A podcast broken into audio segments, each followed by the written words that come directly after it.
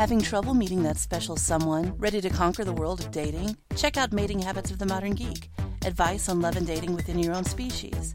Our podcast can be found on iTunes, as well as matinghabitsofthemoderngeek.com. Are you ready to be brave? Guten Tag, mein heirs und Frauleins. This episode contains adult language, mature situations, overcompensating tobacco pipes, Quentin Tarantino's foot fetishes, poorly constructed dead body effects, terrible Italian accents, inappropriate David Bowie songs, and the amazing debut of Christoph Waltz. Listener discretion is advised.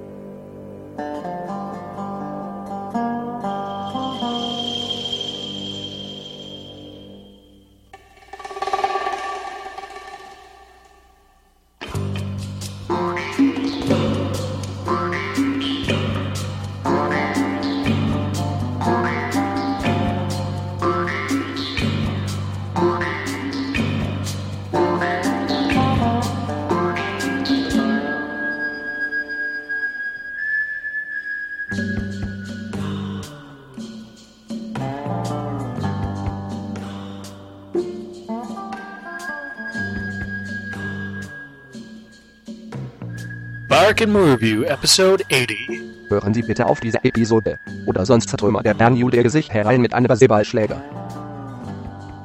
Hey, so for those of you joining us for the first time, uh, welcome to another episode of the Spark Movie Review, the podcast providing information reviews about kinetically enhanced narratives. Yes, we're back for another fun-filled episode, and it's actually our first episode recording in 2013. But more importantly, than that we have a guest, someone from a very prestigious podcast, which started how long ago? Um, seven months? Ah, so you're at the year mark, which is always good. And why don't you introduce yourself? Hello, my name is Kelly Hightower, and I am the host of Mating Habits of the Modern Geek Advice on Love and Dating Within Your Own Species. And Ah. I want to say thank you for having me. This is going to be fun. That's no problem, and this is that's what this podcast is. We're here to have fun. We might inform you about some of the movies if they're worth watching or not. You know, you don't have to agree with anything we say, but I've heard we're a little entertaining, just a little bit. And also, you can check out um, Mating Habits for the Modern Geek at their new website, which I think is just dot .org or dot .com or what? It's dot .com. It's um you can check out the website that has links to everything at matinghabitsofthemoderngeek.com. If you want to follow the blog specifically, that's matinghabitsofthemoderngeek.wordpress.com and you can always find us on Facebook and iTunes. That's cool. And you can check out all of our earlier episodes at www.sparkin.com. You can email us sparkin at gmail.com. We're on Facebook, Twitter, and we might be coming to a con near you. And yes, before I forget, we do have the other podcast, the manga review, the game review, and we are going to be starting the book review as long as I can get my next co-host to actually finish the fucking book. Exciting. Yes, we're trying to do Neverwhere, and sh- sh- she is taking forever to finish it. It's a great book. Oh, she she couldn't even finish Good Omens. What? Okay. Well, She, she's, but that's for another podcast. Maybe I'll have you on the book review for something. We'll see. it sounds great. We have a bunch of plans coming up, and now that I have more time, it's going to be a lot easier. Yes, before I forget, uh, so how has your 2013 been? 2013's been actually pretty exciting for the three weeks that we've been in it. I started cycle three of the podcast, and that's been going pretty pretty smooth. You know, you do enough of these, and you start to get the hang of it. Yeah, you become Um, a pro. Exactly. And then I also have started a speed dating event that hopefully will reoccur monthly down here in good old North Kakalaki in North Carolina. And I my uh, eventual goal is to take it on the road. So I would love to come to a convention somewhere as glamorous as New York City and um, and do it there. But we had our first one earlier in the month, and it was actually very fun and it's it's nerd it's geek and nerd centric. It is very much a no one gets embarrassed. People show up and they it's it's practice on meeting people. It's it's it's basically giving people a forum to learn how to go up to a perfect stranger and say hello for three minutes. We'll have a discussion, and then maybe we'll talk later over coffee. So that's been going really well. Yeah, that's good. Like um, when I tried speed dating, it was not that good. It was, I mean, it was a geek speed dating, Star Wars themed speed dating. Guy was dressed up as a, a Padawan. It was pretty cool. Right? And he was a little bit of comedian. Um, the thing he did is he did like three minute intervals, so you didn't really have. I've heard that some people do five minute. I think the five minute would be better. But what is your time limit between, or do you just wait and say, I- okay? Uh, no, I I agree. We started out with a three minute interval, and it just wasn't enough time. And the problem wasn't so much that people wanted to actually really talk longer than three minutes. It's because I rushed them. Um, I rush everything, and so I because we had we had slightly fewer women than we did men, which I think you know was pretty much expected. And Yeah. So I made the women move from from table to table, so the men got to got to stay seated because there were more of them, and I would uh, sort of rush the ladies along, and they didn't get to take their notes. And so after the event, they were like, "Yeah, could we get like a minute to actually write something down about the person we just spoke to?" And I was like, "Oh, sorry," but yeah, five minutes might be the way to go. Actually, Yeah. Um. Another thing is, at the end, do you have a mingle period, or do you just say, "Get the hell out, we're done"? the place that I have it at is this product plug is a store that I also work for. I'm the minister of propaganda at Atomic Empire. It is the, uh, in North Carolina, the Triangle's largest gaming hobby and toy store. And it, they also sell draft beer and they have a snack counter and that sort of thing. And so before, when everyone's there sort of milling about and getting signed up, they do a mingle period. And then afterwards, they do a mingle period. And the way that I do it is I don't do the matchmaking part. Essentially, everybody meets everyone else. Everyone is assigned a name and a number. Um, they're not assigned a name; they come in with a name, but you get the you get the point. And Yeah. um, and so it's all done in private, and everyone goes in and basically gives their email and phone number on a little slip of paper, and they put it in the envelope of the people they want it to go to. And so by doing it that way, everyone leaves at the end of the night with a sealed envelope that has the names of people who want you to get into contact with them. And that way, every, it, so it's not the sort of thing where you get your little paper back and no one's put you there in front of everyone. You don't get a match. I'm I hate that, and that's one of the things that they do at conventions at speed dating that I've seen, Yeah. where they do sort of a oh you two liked each other, so you two get together and everybody else go kill yourself because you'll never be loved. And I I hate that. I never want anyone to ever be embarrassed or to feel like you know they they struck out and to have other people see it. So that's and and, and the mingle period actually more people started exchanging names and numbers because they're kind of all in the in the boat together. I think the mingle period's important. Yeah, no, it, and it's a good way to keep the because us as geeks and nerds, we are a shy bunch, just a little Yes. bit. So here's a question: Are you more of a geek or a nerd, in your opinion? I'm definitely more a geek because I, it, the way that I define it is nerds are typically very good at things, and geeks are very passionate about things, and you can be both.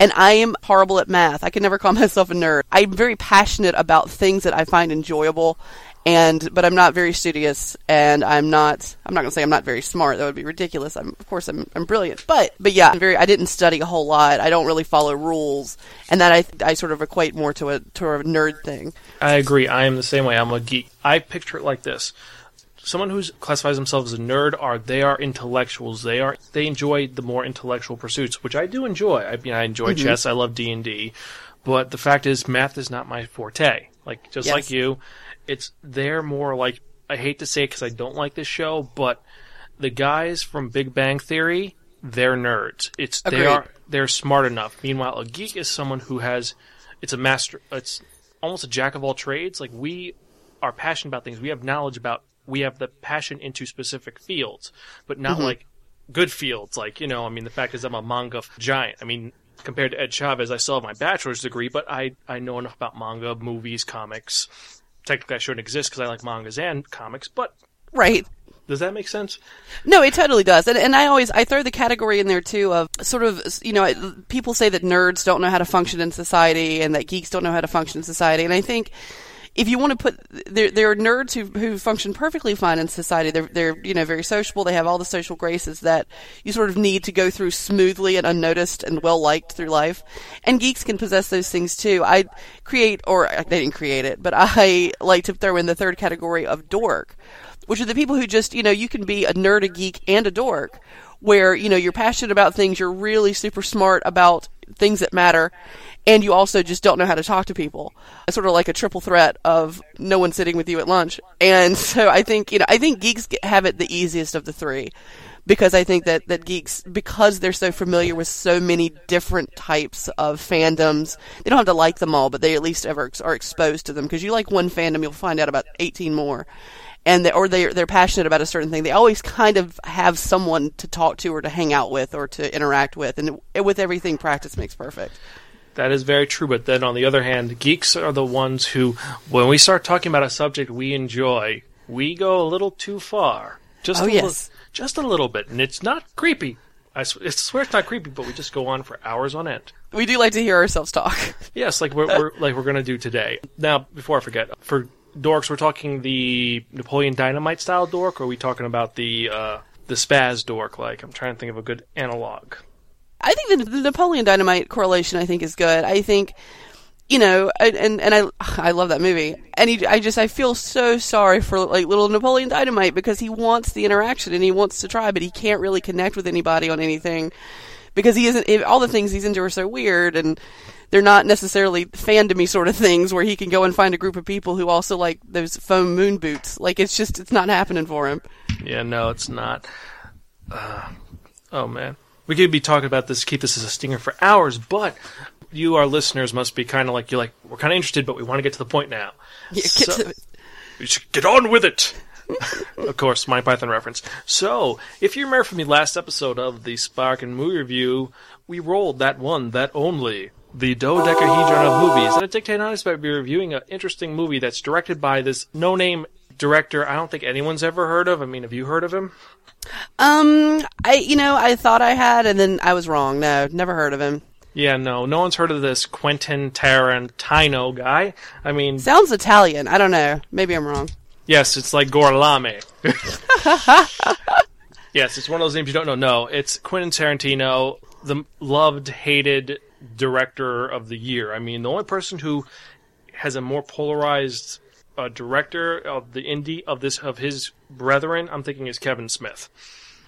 Because those two, But, and oh yeah, but and both of those, no one has ever in my presence said they hated either of those for fear of getting a smackdown. yeah, it's it's you know, but they're because they're both great, but they're both also hated by so many people because of the their niche um, genres, and um, he's just made some great films. Like, what are some of the ones that you like that he's done? Besides this one, of course. Uh, well, so for me, he's never made anything that I didn't like. So I'll I'll just start with my absolute favorite of all is Jackie Brown. Um, I think Jackie Brown was the pinnacle of his black exploitation, doing the the sort of gritty crime tale. Uh, I, I thought that was great because it wasn't overly violent. It was really just all about the story and the dialogue and about Pam Grier. But I love Kill Bill Volume One and Two. And I mean, Pulp Fiction almost doesn't even seem to fit into the his his genre because it just was so popular and so well received. But of course, that one is great. So yeah, it was. It's more like in what order do I put them? Because I love all of them. I mean, I love Reservoir Dogs. I, I just I love all of them. Yeah, Reservoir Dogs is my personal favorite because I love the fact that it's that's the ultimate trial by fire because it's literally like a play. It's just you only have one set for mm-hmm. the majority of the film, and everything happens within that set. Then you may have a flashback to somewhere else, but it takes place in that garage. And also, I can no longer listen to "Stuck in the Middle with You" ever without starting to do that dance that Michael Madsen does. Oh, how funny! Yeah, no, that was genius, and and I'm glad that he was able to get that out because that's the only reason or the only way that anyone ever ever gave him money again was because he he pulled it together, put out Reservoir Dogs, and it was so amazing that this like kid from nowhere from a movie store down the street had created this amazing film. So yeah, no, it's it's it's a good one. And he gives us hope that maybe one day we will get to that point. Maybe one day. Maybe. Uh, we should all just get our mind together and make a really bad movie, like my friend uh, Joseph Odi Mikado, who's his finally his movie's coming out. So check out www.kungfutitties.com. Nice. Yeah, he he's fine. it's a, if you listen to some of the earlier episodes, he actually s- talked about this movie he got the funding for, and it's being released in limited release the 13th of February. Oh, very cool. So are you going to go to like any sort of like big independent movie release premieres or, or Uh, anything like that? I might go to it, but the problem is, I, it's, since I just started the job, I can't really be like, I'm going to leave to go to a premiere on a on a Thursday. They'll tell me like, no. Yeah, like, no, uh, get to work. Exactly, because since I work in the print business, it's kind of like, yeah, you just finish those proofs, then we'll talk about it.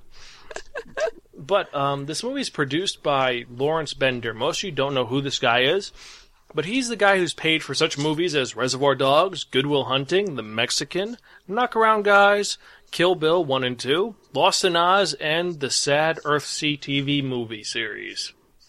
Mm. So I don't know if we should be proud of this guy for throwing his money to make these films, or we should take him out back and shoot him. Let's be proud of him. Bullets are expensive. True. We should just beat him on the head with something. And this movie is actually narrated by everyone's favorite Quentin Tarantino recurring character, Samuel L. Jackson. Yes, yes, of course he is. He he has to be in everything. Yes, and uh, this is and this he was only in for a cameo, and I think he did a good job for what he was in. Sure.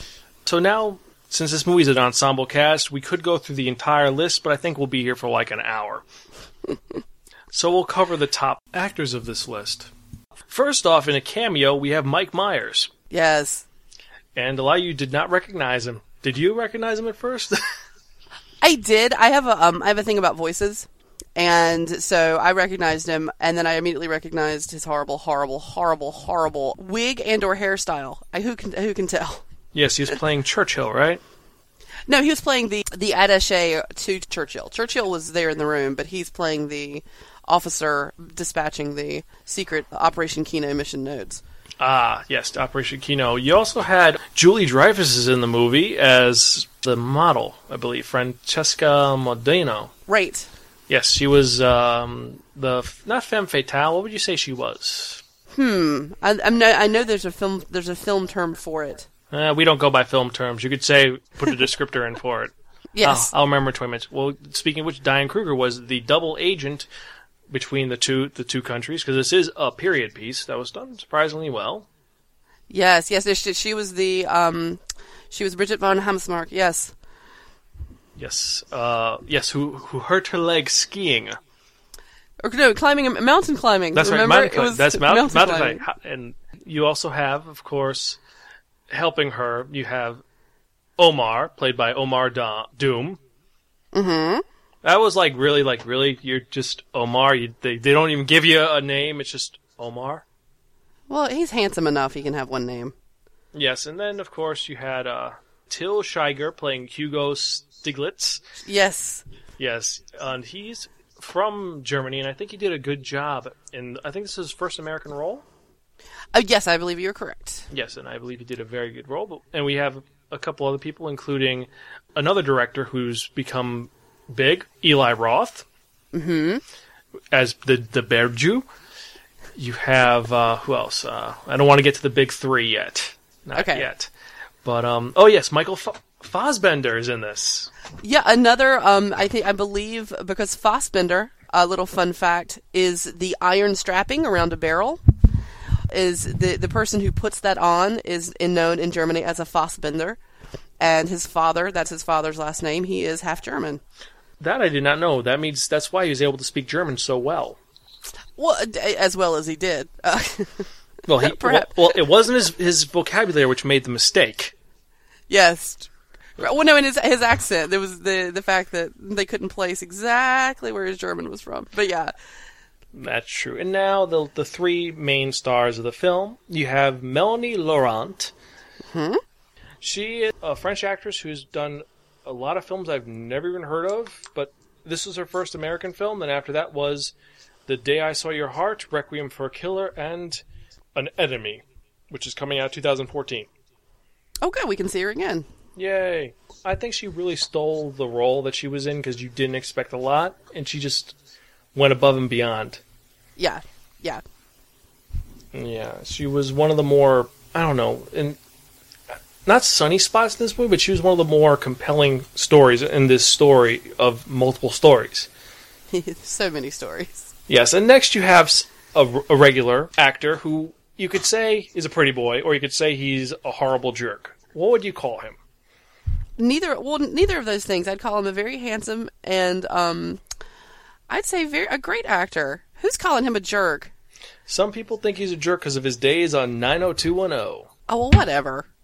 Yes, well, he's grown way past that. He's gone become from a kind of just I'm a pretty face to an actual actor. Yeah, no, I think he's an, an amazing actor. Yeah, he can. He certainly was transformed in this role. Yes, from the man who played Benjamin Button, Tyler Durden, and Rusty Ryans. It's Mr. Brad Pitt. Oh, Brad Pitt. Uh, Or should we call him Mr. Angelina Jolie? Nah, nah, nah. He he- no, he has gone past that. He now has his own place. Well, he's had his own place since I think seven. Yes. Seven was when he actually became the actor where it was like, holy, ho- can we curse on your, uh, can we, can we curse on this thing? Yes, you can say whatever the fuck you want.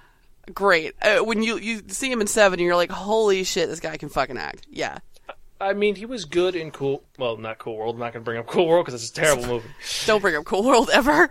Yes, but Twelve Monkeys, Sleepers. I mean, Snatch, where he speaks in uh, what the heck's that? Act, Oh, Pikey. When he, yeah, in, when he's in Pikey, yeah. Oh God, yes, no. Snatch is Snatch is also a great film, but yeah, no, he's he's an amazing actor. Everything he's in, I, you I forget how good looking he is, and I'm actually just paying attention to his acting. Except for in Fight Club, you can't you can't forget how good looking Tyler Oh Durden yes, is. you know he's he's he's an amazing actor, and I can't wait to see what he's doing next, which is World War Z.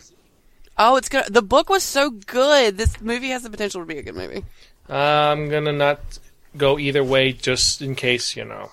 Yeah. That's how I've become. I used to be like, yes, this movie's gonna be awesome. Then I was let down. I mean, I'm still a proponent of some movies which were terrible, but I'm gonna, you know, You're gonna wait and reserve judgment. exactly. I'm gonna wait. And now finally we have the final cat, the final main member of our cast, a guy who's he was born in a theater family. His mother was a costume designer. His father was a stage builder, and he's he is an actor who, if Tarantino did not find him, I think he would have been wasted in Germany. Agreed.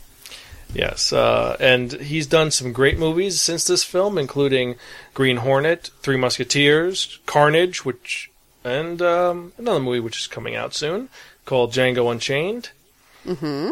And His name is Christoph Waltz, and um, he actually won the best Academy Award for supporting actor in this. yeah, he did. I want to see some of the films he directed, though. I mean, Oh, I didn't even know he was a director. yeah, he's a director, a writer. I mean, a lot of we've never seen, but he's done a lot. He's been all over the place. Oh, he's great. Oh, he is. He's one of the. He's a great character because he could be a villain and he could be a hero, and he's just.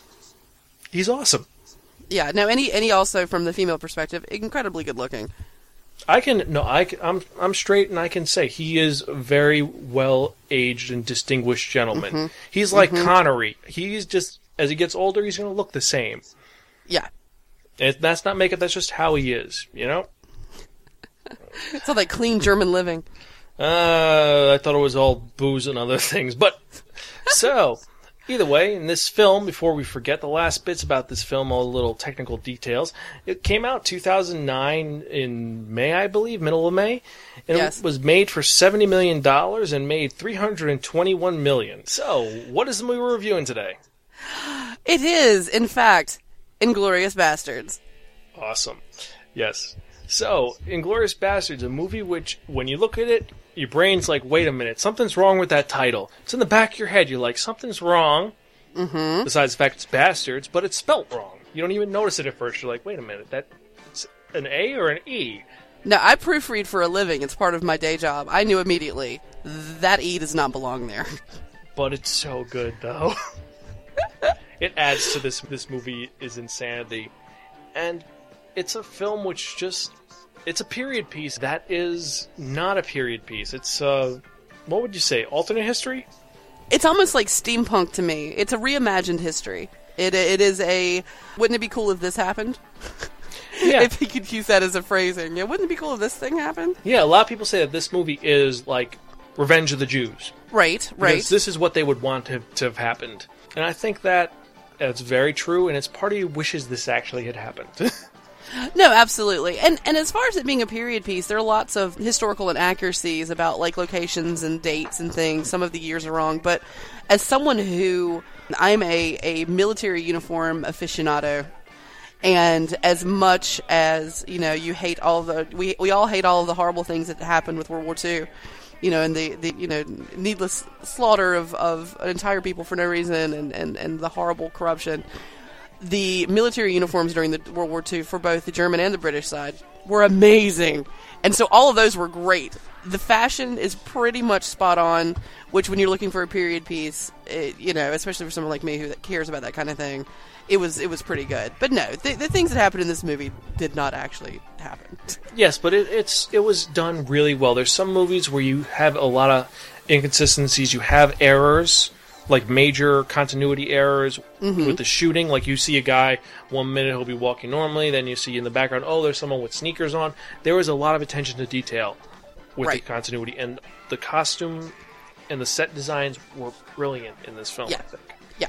Yeah, they were every, everything was great. I there I think um, I was looking online before we started recording for any sort of, of, of those sort of inconsistencies because I didn't see any. And one of the at least clothing inconsistencies was there was a certain sort of zipper that was in one of the dresses that didn't exist until 10 years later. And I'm like, who's that nerd? Like that's ridiculous. No one notices that. Watch the film. It's great. Yeah, no, and since we still have four more years until our statute of limitations, we're not going to spoil the entire movie yet. We'll do that as Stinger, but what would you? Let's synopsize the movie now. What would? How could you break down this movie? How would you break it down? I would break it down as a anthology of sorts. Yeah, I would say there are, as with all Quentin Tarantino films, there are, let's see, one, two, three separate stories happening at one time, and they all somehow connect with each other.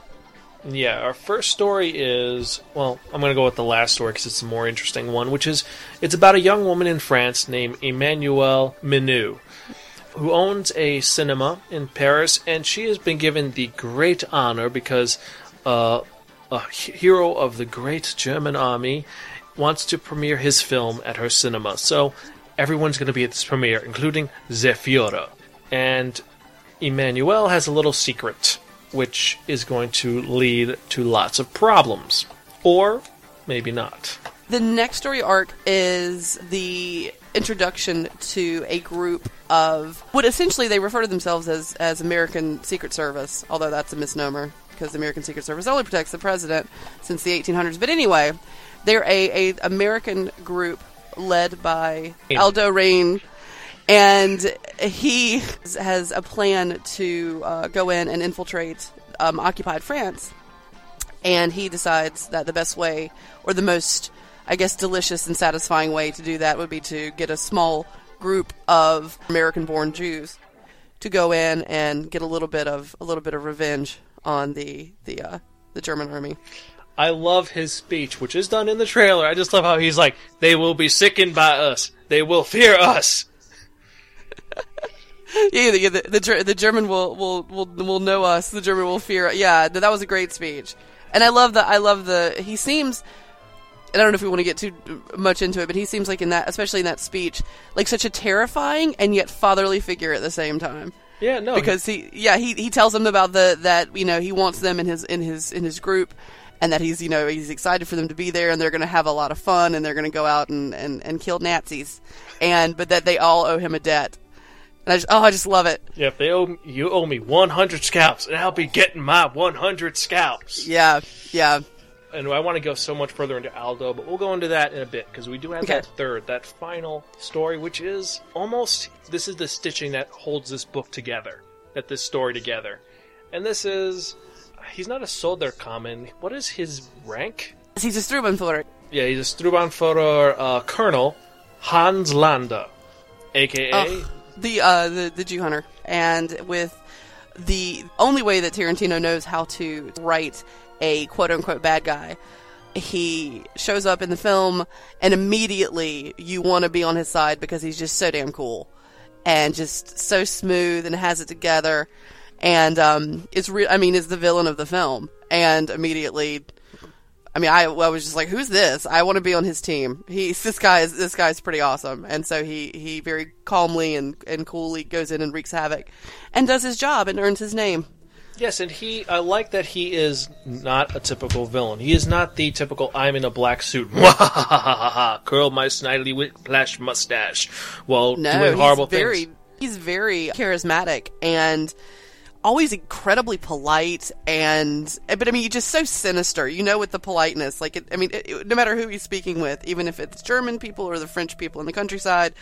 you can tell through all of his politeness and sweetness and his compliments that this guy is a stone cold motherfucking killer, and you better be on your, your, your toes around him. Yeah, and he, and he is not in it for the national party. He's not in it for Germany. He is a detective first and foremost, and that is his thing.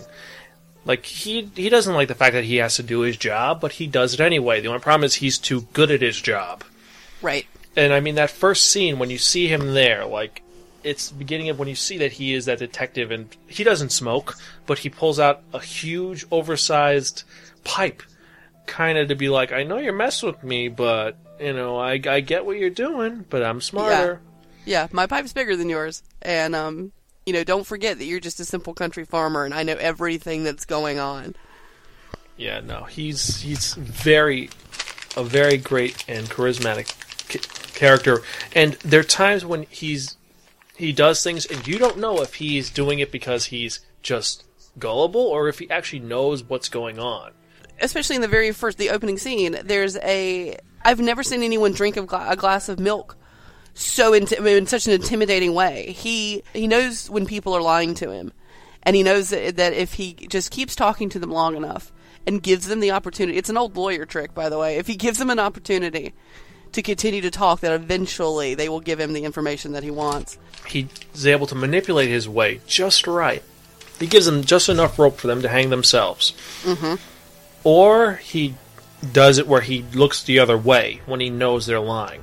Which, are, Right, right. Because I think y- you and I beforehand we we had discussed this about the yes, the uh, the strudel scene, and I actually I looked it up, and in an interview, Tarantino says it's ambiguous. Everyone can interpret it their own way. Yeah. Because I think, um, well, we'll get to the strudel scene in a moment. Okay, yeah, all right. I'm, I'm so excited. I know. I'm jumping it's- ahead. it's- yeah, it's we're jumping ahead. We're jumping back because the thing is, we're gonna do this episode Tarantino style because we're gonna be all over the place. It's Right. the only way that you can do a Tarantino movie justice, and we're gonna do a spoiler bump in a little bit because you have to talk about that ending sequence just because it's so important because it's the culmination Yes. of all the s- stories bumping into each other in such a beautiful and horrific way. But one of the things I do think we should talk about is how a lot of people complain this movie is weird because it's 70% subtitles. Uh, Who's complaining about having to read? Reading is fundamental. Most standard Americans. Yeah, well, Americans make me angry because there are hundreds of other languages out there, some of them very rich and beautiful, and some of them actually our language came from. So we should respect them and just sit and listen. It's an it's a two hour long movie. Relax. It's a dialogue heavy movie, which is somewhat good, but also a little bit at times you're like, okay, I, I get you guys are talking and it's building up the whole thing, but I want it to get a little further. Come on, come on, come on. Well, well, I think I, I actually thought about that when I was rewatching it for in preparation for this. And one of Tarantino's biggest claims to fame is his amazing dialogue. And if you look at a movie like Pulp Fiction, um, the it, everyone is just it's so quick. There's a lot of talking happening in Pulp Fiction, a lot, and that's what I mean. That's what everyone quotes. That's the, the thing that you know made John Travolta cool again for a little while. Like it's it's his his dialogue very much in the same way that Joss Whedon's dialogue is. You know, people say, "Oh, well, if it wasn't for the dialogue, you wouldn't care." Well, like, well, yeah, because the dialogue is good, and I, I found it interesting that it's almost with this movie he tempts you to to like the film in spite of the fact that now you're having to work to get the that all that dialogue because before it was easy you just had to sit back and watch how cool Samuel L. Jackson was and just rec- just let the dialogue wash over you and now you actually have to pay attention and look at the screen and look at the words and look at the screen and look at the words and for me personally because I I watch a lot of anime and, and subtitles have never bothered me and I love I love listening to other languages I thought it was fine I I find that people who complain about subtitles sometimes it's just they don't have enough practice reading them. Oh, I agree completely. I'm a, I'm a, I generally prefer the sub over the dub with most films. In this film, I was able to follow through with it, and there were some great s- scenes just where you hear them going back and forth, back and forth in the other language, and then it just be almost eh, jarring for it to go back to English, which Yes. was the point, but still, it was also interesting just to see how it was. Everyone else seems so sophisticated and nice, even though they're doing horrific things, and then you have the bastards and their war on terror. Yeah, and I was a little bit touchy because I'm a southerner. I don't know my if my accent t- doesn't tell you. And I'm I've lived in, in North Carolina my entire life, but I'm in, I'm highly educated. I am a, a huge liberal. I I do things that you know. I have all of my teeth. I have never once procreated with any family member, and so it's one of those things where every time there's a, there's someone playing a quote unquote Southerner in a movie, I always am, am a little bit concerned or worried because typically they always portray us as toothless hillbillies, and the accent um, that in the in the trailer that Brad Pitt is using, I'm like, oh shit, here we go. Like he's going to be ridiculous. And the accent was necessary because I think it's it is funny, you know, the the fact that he's saying Nazi and and later on, I guess after we hit the spoiler bump, you know, it, it the fact that his accent is so thick and so ridiculous. Sorry to people from uh, Tennessee. Um, his accent is so ridiculous and so over the top. It lends it's it adds to his character because he's not stupid. It's not like he's you know a bumbling idiot or, or out there like you know he he brought his pigs with him to, to fight the war. And um, for me, the the switching back and forth, I found I found it it was very jarring to hear. I mean, you- French is spoken throughout the movie, and French is such a beautiful language. And I find German to be one of the most beautiful languages because, like I said, I'm kind of obsessed with Germany. And so for the, the languages to, to just be all over the place, and then they'd slip back into the very smooth, very um, crisp, uh, Christoph Waltz sounding English, where it's that there's a little bit of play in, in, in, in his way that he speaks. And, and so, you know, oh, like, this is nice. And then you switch back to Brad Pitt talking about Nazi scalps. You know, you're like, ah, this is, it is, it's a little bit of a shock. Yes, uh, I'm talking about. What was it? He said. He said, uh, uh, "That sounds suspicious." uh, he- it's, it's. I mean, I, the character itself, Aldo Raine, is so brilliant because it's not that he's just an idiot. I mean, they have a whole backstory. The fact that he was the son of bootleggers and that he's mm-hmm. got prop. You know, you see the the lynch mark around his neck. Yes. and he's just so all the characters are so developed. You want to know more about him. Like I'd love to see just a movie with just Aldo Raine because even though it's called Inglourious Basterds, the bastards are in it for only a fifth of the movie. Yeah, yeah, and and I think I think that was a wise choice, honestly, because I think, although I agree with you, I want to know all of I want to know about all of the different guys in his little squad. Some military person's like, it's not called a squad, it's a platoon, whatever. That his little group.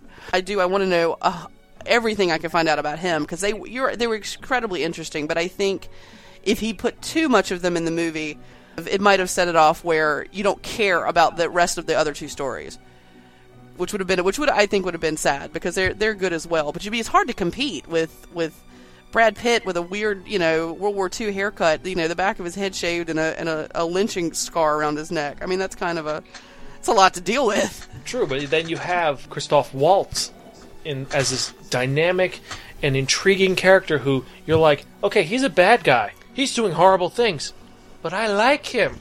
Yes, I want to be his friend. I want to buy him a coke.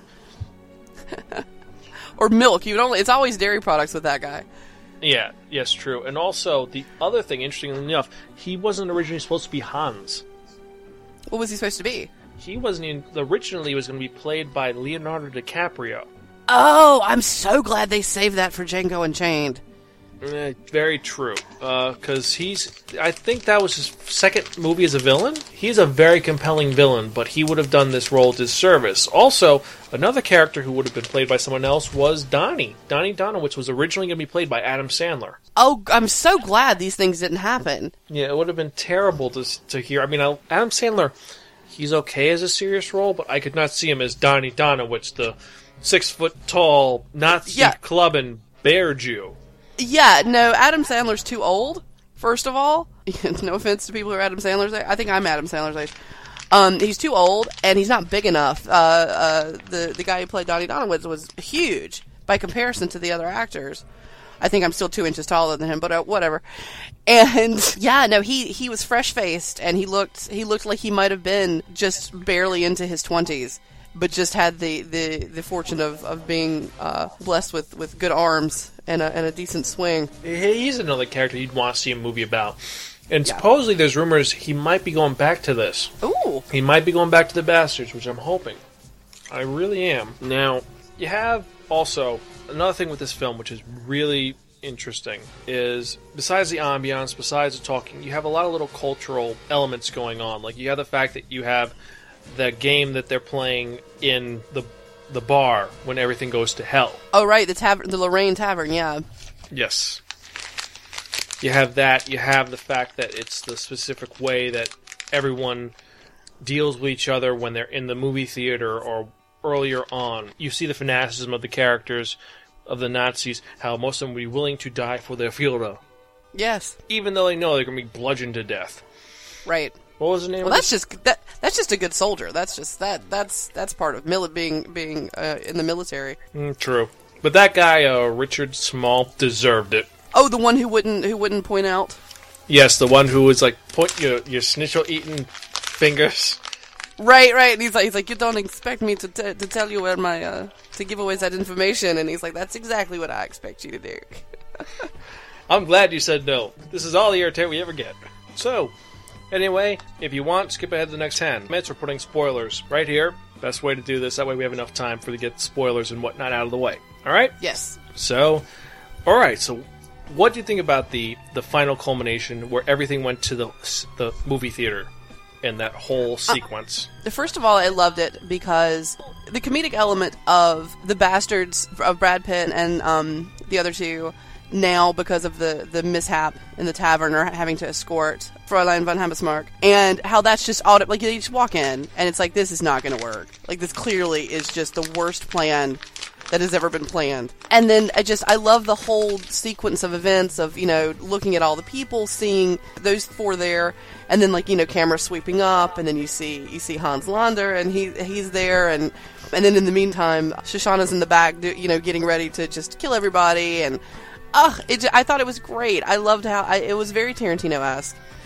So much happened in the last twenty minutes of the film that it was just it was it was riveting and very stylized. I, found the style of it. What are the two names? I know th- I know they're Italian fake names of the two the two Oh. bastards that go with them.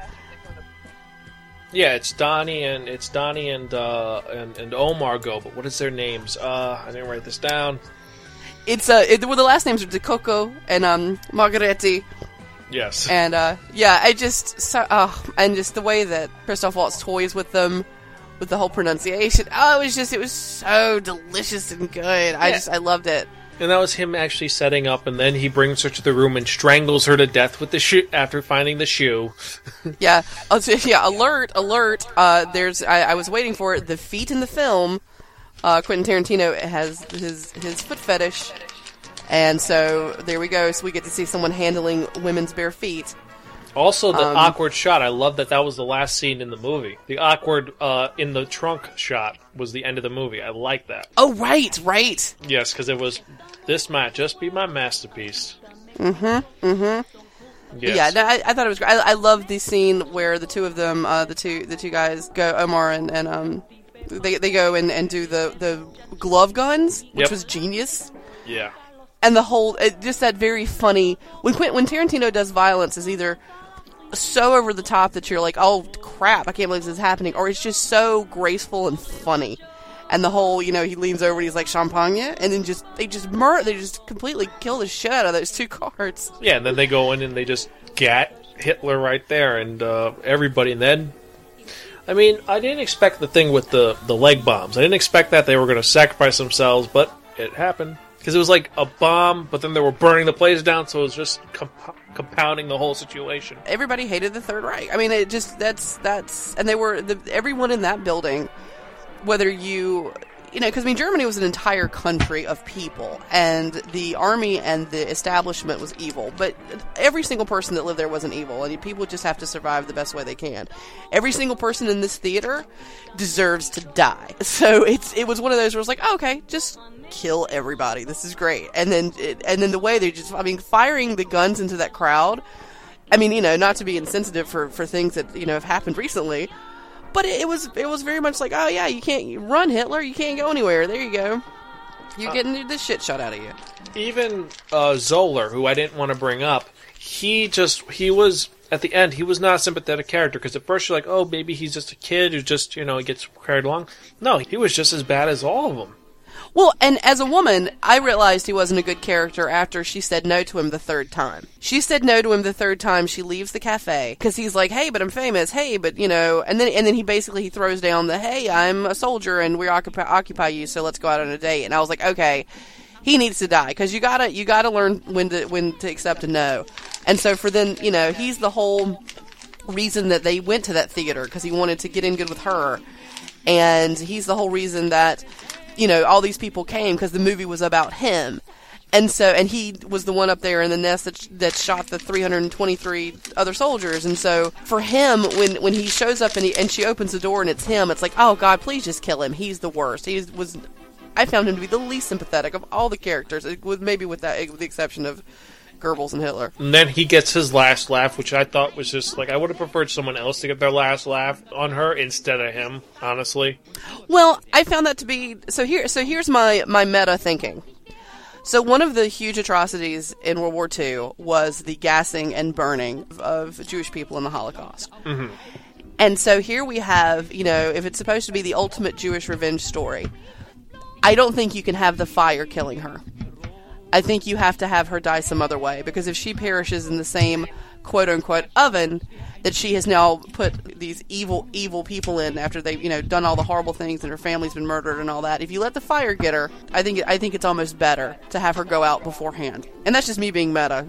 I tend to i tend to try to find symbolism and make things meta in in, in most movies especially like I, I found it interesting that he when he comes up to the projection room she shoots him and it's like he dies in a in a, a nest overlooking all the other people like in you know that was his big claim to fame and now she shot him when he's up in another quote unquote nest of where the projection room is yeah.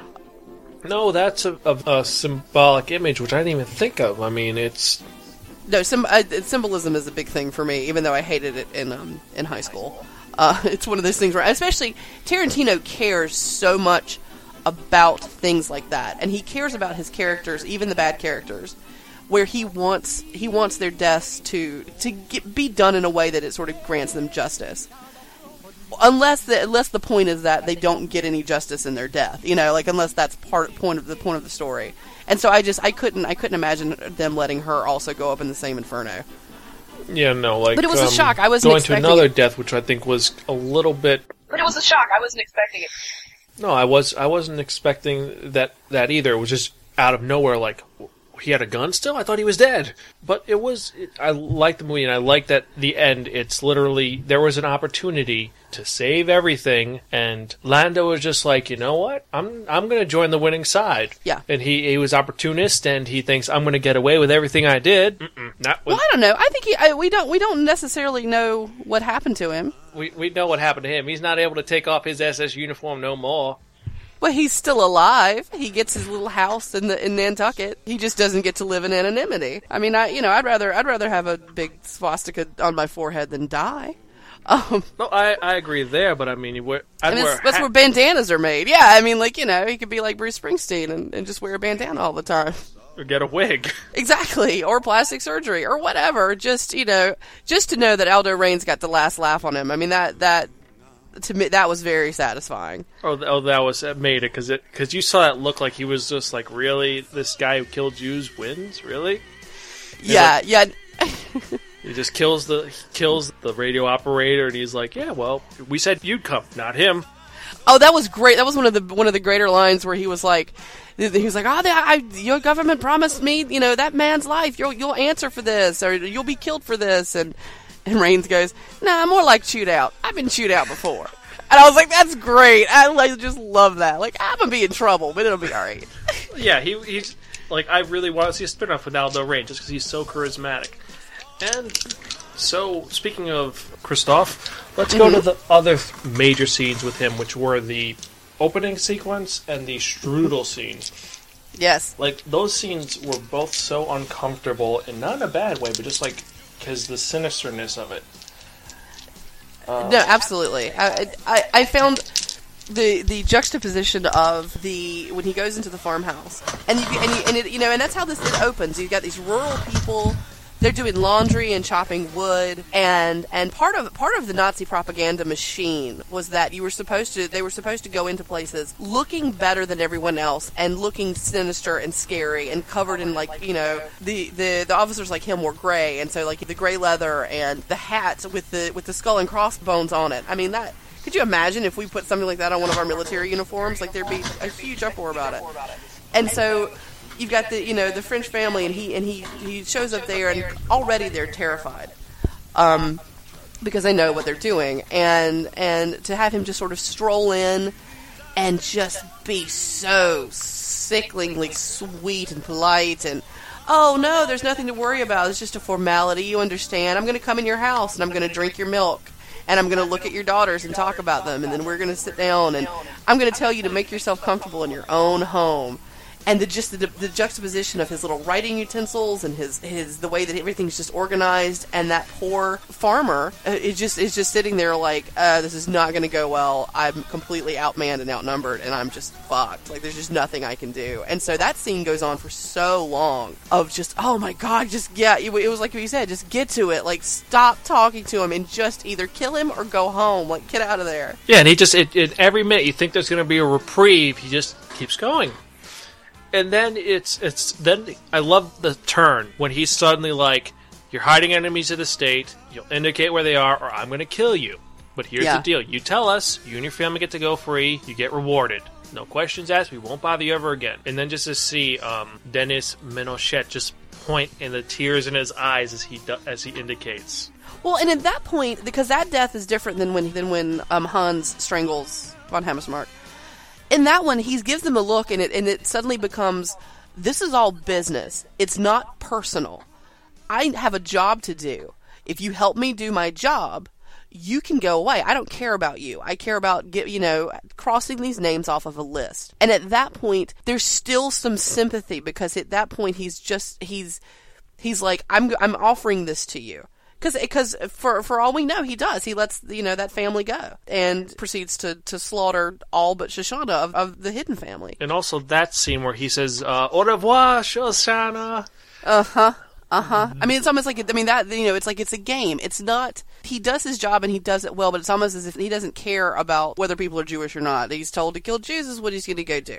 And then the second part was the turn with the uh, was the strudel scene, which just I think like we were debating about this on in Facebook about is does he know doesn't he know? Because the whole thing was he's just interviewing her to make sure that she's accord apparently he's supposed to interview her to make sure that it's safe for her for the Führer to come? Yes, the entire it seems like he knows sh- who she is exactly like he's followed her from the beginning to know exactly who it is where she went and this and that. My and my only um because like I said, that's I when I looked it up, like the forums were alight with with people questioning whether or not he knew that it was her because you're feeling her just of absolute terror.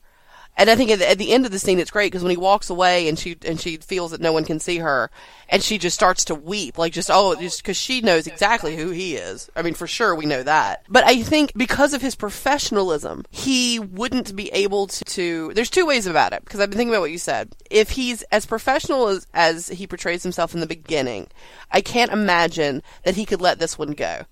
It's the it's the last achievement on his PlayStation 3 achievement list. This is the one that got away. And so my initial impression was there's no way that he's going to not kill her and check that name off the list. I mean the list seemed extremely important to him. But in reflection, because at the end when he wants to turn over and join and basically be a turncoat because he's tired of what he's doing, he might understand that this might give him the opportunity to do that because if she's Shoshana and she's the one who's who has the theater, she has an agenda and it might give him an opportunity. So the fact that Tarantino says it's, it's ambiguous, we can look at it anyway. But I don't. I mean, he certainly he does the same smooth talking that he does throughout the entire movie, and he orders the milk for her, which I found interesting because the, he killed her family at the dairy farm, and milk is a big thing th- with him. I mean, even with the cream for the strudel. yep But then uh, he's douchey to her in that sort of, you should be completely happy that we're occupying your country. Isn't this the greatest thing that's ever happened to you? The Fuhrer wants to come to your theater. You should be honored, even though you're being occupied. But he does that to everyone. And so, you know, the fact that she recognizes him and is completely terrified during it, it- it's, it, uh, to me, it could be either way. The reason why I think is because she was the daughter of a dairy farmer. She would know the quality because he says this milk is not as good as some I've tried earlier in another country. Mm-hmm. He brings it up and he's he's mentioned it and he's constantly like, "What am I trying to forget? What am I?" Because he's he does that lead up the entire time where he's like, "I'm forgetting Oh, something. I'm forgetting something. I'm for," and you know she's waiting for that shoe to drop, and then he just says, "Au revoir," and walks away, and just that's when she's like. Oh God! Oh, and she, you said she just weeps. She breaks down, like realizing he was going to kill her. He was going to kill her Yeah. and it was just a great scene because it's just literally he's like it's a game to him. He's just playing with the mouse, playing with the mouse, and will he let her go? Will he not let her go? Who knows? Right.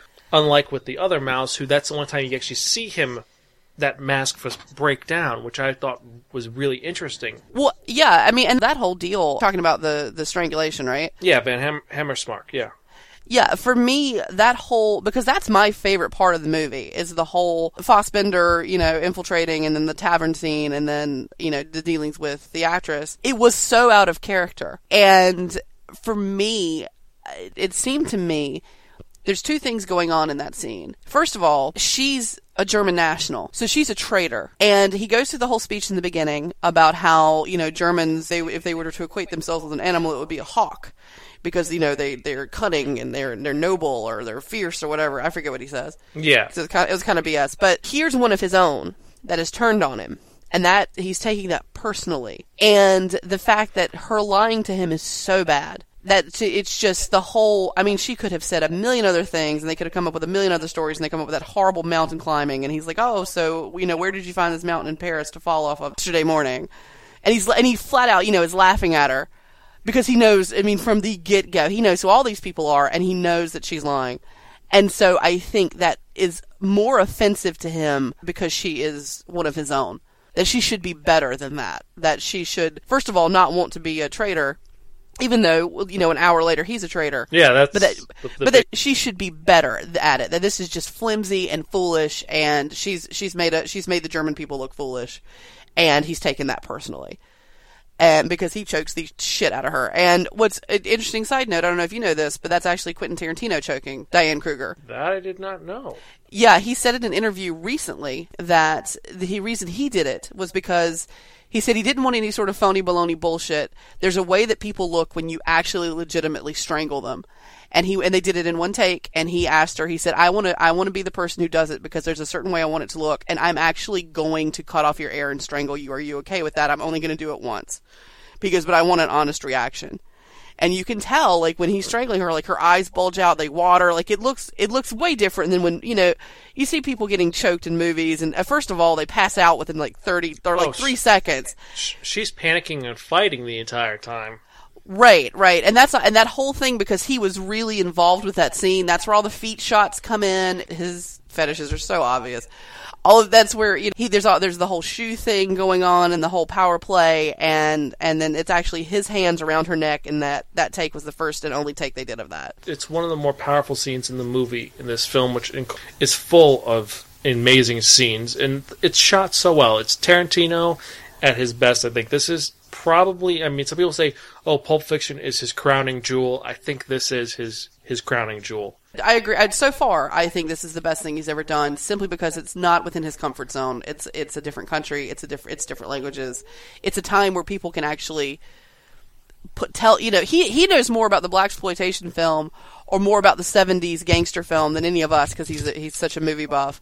There are people out there who know about what happened in history, and he went into their playground and played and they might be cringing and absolutely hate it. I loved it. It's it's probably it's probably my favorite movie that he's that he's done in, in in recent years. I still love Jackie Brown, but this is just a different level. It's a different scale. Jackie Brown is is a, a high school play compared to the movie that I that this is. I I am agreeing with you, but there are some issues. Now, what are some of the things that you found that were wrong with this movie? What didn't you like about this movie? I didn't like when they had the ultra violent scenes. The stand-ins, the, the you know when when they're shooting Hitler or they're they're stabbing somebody in the back of the neck. You can tell that it's a plastic or a, a foam dummy. That part is so obvious to the point where I'm like, this makes this movie more comical than I think it should be. You know, he's he's done. i mean, with far less money, so much better And it's not. I mean, compare it to Kill Bill, where there's just blood is spewing everywhere because he's paying an homage to to kung fu movies. Where there's that that's what they do. You know an arm comes off and blood sprays for 20 minutes. And that's that's just part you know and people are flying through the air. I mean like that's just how that that, that sort of you know movie goes. This movie is is a more realistic movie and still just all that sort of that sort of stuff was was terrible. The the squib packs the blood that that people are you know when they get shot if you look at the last scene and i don't know if we're out of spoiler territory um, but i can be general about it. There's two people who have shot each other and one of them's blood is dark black and the other one is like a pink a pink red. It's like two different people mix these bloods and no one checked it and no one cleaned that part up in the in the in the edit and that to me was just that's a little bit unforgivable i don't understand if there's a point for it if it's supposed to be comical because i didn't think that that that, that particular part fit No, it, But, um, it didn't at all. It was just it was it was out there, and it just seemed like it didn't fit. It was one of the few things where the continuity people fucked up. yeah what about you what about what about uh what were some things about it that you didn't like Well, one thing that was kind of buggy is he constantly he loves putting his soundtracks are generally really good in this film, and for those of you who've been listen, listening in the background, I've been putting a lot of the music. The movie it fit. It was very World War II ish, very war film until the scene where Emmanuelle Shoshana gets ready for quote unquote war right and playing David Bowie's Cat People. which Oh, is a great song but it's like literally like what? And then she's putting on like makeup, like oh, oh like she's getting ready for war, and then a second later you see her and none of that makeup's there, and she looks completely different within a minute. So are we Yeah. supposed to impose this was in her mind? Was she daydreaming this, or did she really Well- do this? Well, no, I mean, I, I know about makeup, so I don't know how many times I have to tell you on this podcast I'm into fashions on Sam. But anyway, um, so I know you're into fashion. I'm not I- into fashion. I know. So so the the war paint that she puts on is actually how you put on rouge. Back in those those times, they didn't have powdered makeup. All the makeup was liquid based, and so you would put because she does the two red marks under her eyes, and you know she's putting on this red lipstick, and um, and what she would have done would then be to blend in all of those pigments so that they looked like you know they were they were faded in. Makeup was not, at least daily makeup was not as heavy as like the sort of makeup we can do now. So the way that she looked after the fact, with the minus the lipstick, because they did they, they did you're right they didn't carry that over into from the getting ready scene into how she actually looked. But what she was putting on there was was a, a, a cream rouge that she then blended in. Because that So- was it- something which did stick out. Because that lipstick was red, red, red, and it was supposed to. It was there for a reason. Then she's wearing a completely different lipstick later. Yeah, she also wore a black hat with a red dress, which was very strange to me, and I thought that the hat was going to play a different role. And maybe it's a mourning thing because it had the, the fringe on the front. Like maybe it was a precursor to the to the, the, the, the death to follow sort of sort of deal. But um, but I think I to me I was like that is odd. Like that's not necessarily what you would have worn with that. But I mean, you know, at that point, who knows? Uh, Tarantino's probably got an idea for what he was looking for with that. Well, I like the Page Boy hat. I actually own like four of them, so I was completely rocking it when I went to see the movie, and I was like, "Oh my god, she's wearing my hat! Awesome!" nice. you got to get the matching purse. It's just it's it's a must. No, no, no, no, no, no, no. I don't got the I don't got the figure for it.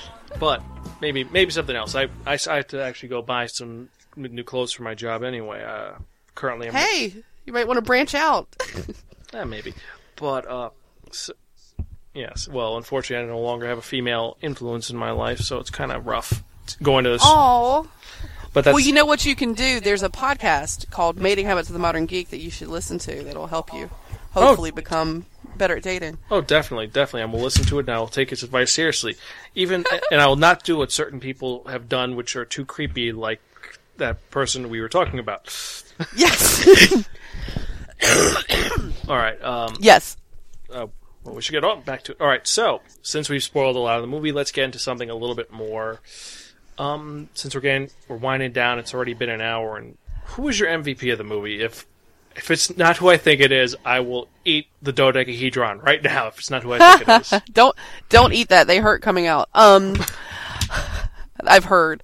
Um, so so I thought about it, and you and I had talked about it a little bit beforehand, and and I ha- it has to be, it has to be Christoph Waltz. It has to be. I completely agree with you that he was the best thing in this film. He was he carried it. It was his first American film. He did amazing. The only other person who I think did just as good a job as a Steen Stealer, I'm going to say Michael Fassbender. Yes, yeah, or both. Uh, For, for certainly, yes.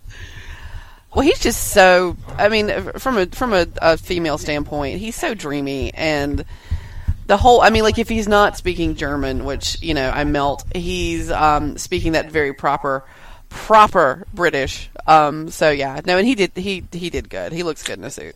I am, I am intrigued to see him next to Ian McKellen in X Men First Class too. That'll be good. Yeah, because you get the, you get them both going at, and also it's and that's Days of Future Past, so that's gonna be kind of awesome. Oh yay! I didn't know that. Oh, I'm excited. It's Days of Future Past. I'm a huge X Men fan. Okay. Uh, so am I. The only thing is, I don't like how Wolverine did Gambit, but that's for another podcast. Yo, Joe, don't even talk to me. Gambit was my second favorite character of all time, and it's, it's ruined in the movies. Well, yes, that's a different podcast. No, he's he's one of my favorites. He was the first person I got in that game. You see me playing on uh, Facebook all the time. Oh, nice. Gambit was, and he's awesome. But again, that's for another. Po- ano- that's Another- that's for something else. Um, now, what about your LVP? So um, uh, this was difficult because there's so many people in this movie. Uh, let's, Um, but- let's let make it easier. LVP of the main cast can't be like a background, like the the fat guy in the back who's holding that thing and falls Okay. over. Okay, so I'm going to include this guy in the main cast because he was in the last part, the last 20 minutes of the film. Okay. When he had just been doing a little bit in the in the in the first um, of the film. Honestly, my LVP is BJ Novak, who is the guy at the at the very end where you don't know how they end up with him. But in the in the last scenes with with Aldo Raine and and um You're talking and- about the and little Landa. man. The little man. That's what they call you. Um, yeah, I thought because I love I love The Office. BJ Novak star, uh, is on The Office and uh, or was and is one of the writers for The Office. I also dated a guy who went to church with him. I'm famous. Anyway, so um, I thought his acting was terrible he the the lines that he delivered i thought were you in a rush like did no one say hey could you please act a little bit he he's he's an add-on and he he ruins that la- he doesn't ruin it but he really for me puts a bad spin on that last couple of scenes because his acting is terrible he hasn't been featured through the whole thing and now he gets to like bring up the rear with the big guy with the big dogs i thought it was bad placement you could have used a bunch of other people. Well, I mean, a lot of them weren't didn't make it, but you could have used other people to, you know, to sort of flesh out that scene, or not have had him at all. Honestly, because with the exception of the little man line, he doesn't really do a whole lot. He doesn't really add anything, and I thought that was just really, just kind of sloppy casting and sloppy, you know, directing. Like no one stopped him and was like, "No, actually, we're not." You know, filming a, a, a movie at your friend's house. Like, you got to actually put some emotion through the words you're saying. It's not, you're not on The Office right now. Like, this isn't, the, you're not supposed to be that guy. And he basically plays Ryan from The Office. Yeah, it's, it's you got to put your big boy pants on, and you got to do this. And he didn't bring his A game. He really No. didn't. Um, the person who I have to give the LVP for in this film, it's kind of tough because everyone did do a good job with it. I mean, the only person I could think of who I would give LVP for, and just because he, he wasn't in the film and I could have seen so many places to use him in, was, Right. was Harvey Keitel. He's only on the phone at the end. I know, but he just literally they could have used him in so many other places. I mean, they didn't even use him. That's but if we're talking about the main main cast, the mm-hmm. only person who really just I I don't know, it was I'm going to have to go with Jacky Ido who played Mark Marcel cuz he just kind of you kind of bought that he was her lover and you kind of bought that he was involved, but it just seemed like he was just kind of there. It seemed like in a very Tarantino way, because Tarantino likes to, to play up his black cred. It seemed very much like, hey, this movie didn't have any black people. Let's put a black guy in it. Yeah, it was. That was it. Literally, I mean, you could have had a black Jew in the movie. You could have done so much, but no. Or, you know, honestly, this is a movie about uh, France and Germany in World War II. You could have had a movie with no black people in it. I mean, there was no, you know, it just it was one of those things where it was like, okay, so who are we pandering to here? Like, what's or the, what is this adding? The fact that he's black because they bring it up in the film, you know, like well he can't be there and he can't be running the projector. Um, clearly, because also we're Nazis. We don't only hate Jews, we hate black people too. You know, we're we hate everybody, um, who isn't us. And so, like, there was that sort of thing thrown in, and it was like, and, and everyone's like, okay. And it was like, oh, oh, well, just it, it just it, yeah, it didn't really go anywhere, and he didn't really serve a purpose. I thought he was a good actor, but I thought, I mean, I just it was very underused. He didn't add anything. He was just kind of like, I'm here, I'm black, I'm the boyfriend, and I'm gonna get the the film, the super highly ex- uh, what the hell is that film called? The nitrogen, yeah, the um, the nitrogen based film. Yeah, yeah, and and he doesn't really do anything else. Just like you know, and he doesn't even. He just stands there and by the film watching it, like not even doesn't run away. He's just kind of like, okay, I locked myself in. I'm gonna, you know, we'll catch on fire. This is cool. Yeah, it was. It it it. it I think they're probably was a lot more between the, their two characters that just you could not have put it in the movie. It would have made the movie unbearably long, and it would have messed up the pacing. And Tarantino is famous for messing up pacing. Um, because he wants to tell you everything that's ever happened about everything in his mind, and so there probably was a lot more going on with them originally when he wrote it, or originally when he when he uh, was thinking about it, and then it just didn't it just didn't get in there. But you still got this character that now, I mean, it's, it, essentially he's black for no reason. yeah, and it's It's like, you just kind know. of. I'm just like just hanging out. He's just chilling out there, doing really, you know. Yeah, you you yeah you are expect you're expecting more. I agree with you. I would have liked it if after the event we talked about earlier with the nest, Mm-hmm. he went in and then he took out the sniper, and the sniper took him out. I think that would have added a little bit of pathos to that. Yeah, yeah. I mean, I I don't necessarily want him to save people. Except we're trying not to be spoilery, but yeah, no. I think that that could have been that could have been uh, good if he had been involved dies in in, that. his arm, arms as they burn to death. That would have been a, a, a better ending, I think, for them. Yeah, I, I could have I could have bought that better. I wouldn't have been I wouldn't have been as upset about it. Yeah. Okay. Um. So, what about your favorite scene? My favorite scene is the tavern scene, for sure. Um, I loved the the interactions. I love the game that they're playing. I love to see the other side of of because I mean everybody at all sides of war, everybody you know has has a mama who loves them and has you know a favorite game they play, even if they're the axis of evil.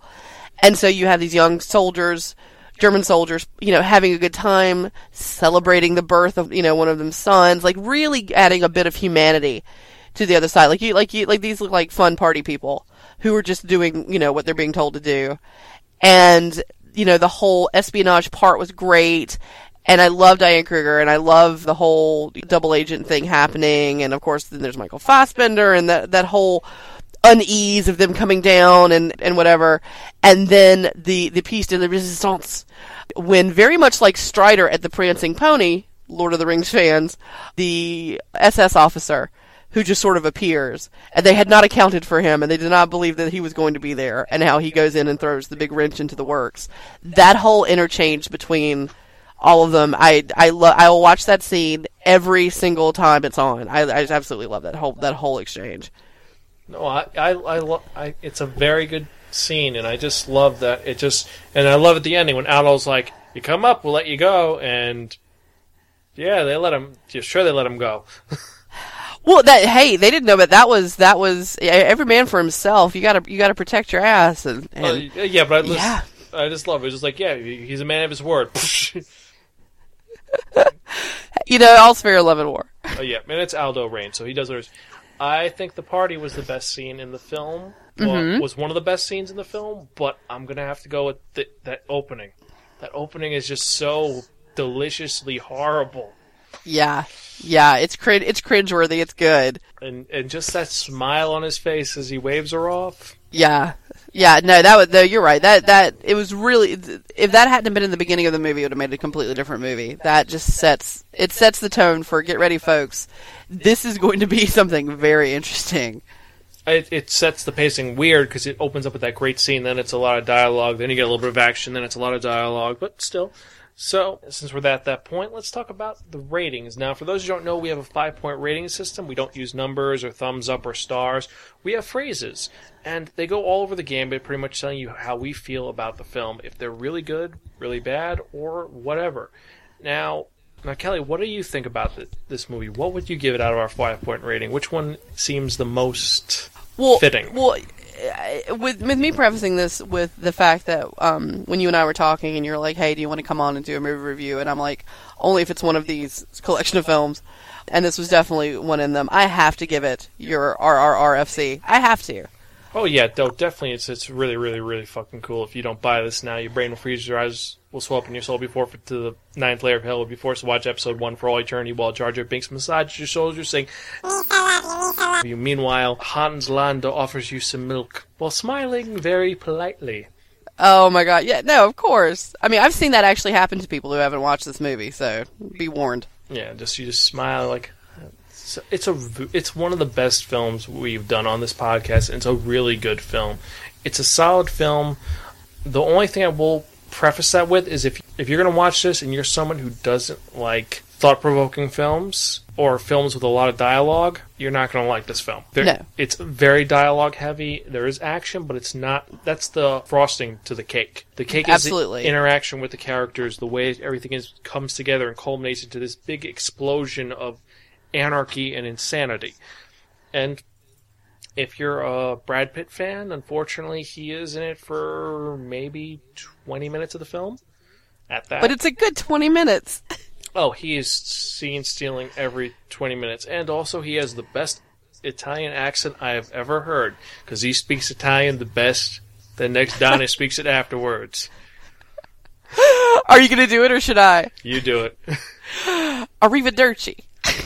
Arrivederci. or, yes. So, um, remember, you can check out any of our earlier episodes at www.spirekin.com. You can email me, spirekin at gmail.com. You can email Kelly at A modern geekcast at gmail.com. We're on Facebook, Twitter, both of us. We have uh, Facebook pages, Twitter pages. Apparently, we're also can be found on feeds like alphacounter.com. Alphacounter.com. Yes. yes, Sean, there's your plug. That'll be $20. Or just the use of your equipment. yes, exactly. $20 or you plug us. Um, and, uh, well, I'll get to that afterwards when we're in Stinger territory. But, uh, so, we should get in that part we've all waiting for. What am I talking about? I'm talking about that one, that only. the dodecahedron of movies. I actually like that. That's kind of sexy and awesome. Thank you. No problem. So, for those who don't know, the dodecahedron is a 12 sided object, and what we're doing is we're going to assign nine movies to this 12 sided object. And what I'll do is I'm going to roll it, and we're going to see what we're reviewing in the next episode of the Sparkin Movie Review. And yes, I know you're like, wait a minute, he said 12 sided, but there's only nine. The reason why is that there's three special sides. If it lands on a 10, that means that it is the co host choice. So, Kelly, you get to choose. Ooh. If it lands on 11, I roll again. And if it lands on a 12, it's my choice out of the films, which, well, we'll see where it goes. So let me roll this one. This All right. And we'll see what we're reviewing. Number two. Ooh, this is a this is an oldie but a goodie. An oldie Um, but a goodie. Yeah, I'm, I might want to be on this one. Uh, Number two that I've randomized is Silence of the Lambs. Hello, Clarice. Oh, definitely. If you want to come back, you can. Uh, I'm a huge, huge Thomas Harris geek, so those movies are scarily important to me. uh, yes, and also it is the, the second film with Hannibal Lecter. yes. Most people think it's the first. It's actually the second. But Well, he was well, he was in Red Dragon, and then there's Hannibal Rising. Don't forget about the prequel. Uh, then there was the actual, the original film, which came out in 1980. I think the one before it with Hannah. It was the original Red Dragon. The original Red Dragon with um that really huge guy who played Dolarhyde. Yeah. Um. Oh, who was that? He's someone famous. So people should write you in and tell you who it is because I and they should look it up for you because I used to know who played him. But yeah, well, we'll, right. we'll know for the next episode. We'll see because I'm behind schedule again. It's not no. my. I have a new job, but oh, but you know, I guess um, But we'll get into that rant in the stingers. So with that in mind, This is Kelly Hightower from Mating Habits of the Modern Geek, and my favorite quote from Inglourious Basterds is You didn't say the goddamn rendezvous was in a fucking basement. I didn't know. You said it was in a tavern. It is a tavern. Yeah, in a basement. You know, fighting in a basement offers a lot of difficulties. Number one being, you're fighting in a basement. What if we go in there and she's not even there? We wait. Ah. favorite line. oh, I love that scene. And this is your host Zahn of the Sparkin Movie Review. And my favorite quote from 2009's Inglourious Basterd is probably going to be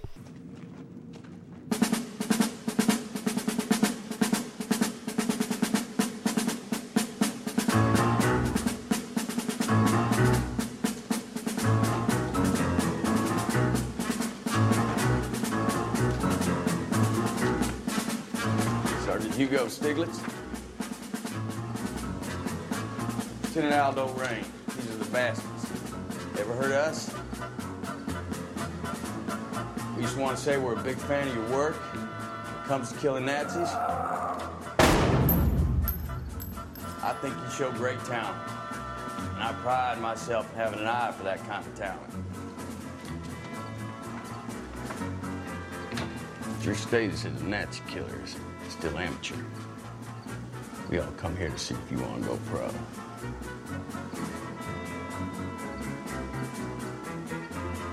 Gonzville. Catch you next time, and we will see you. See you later.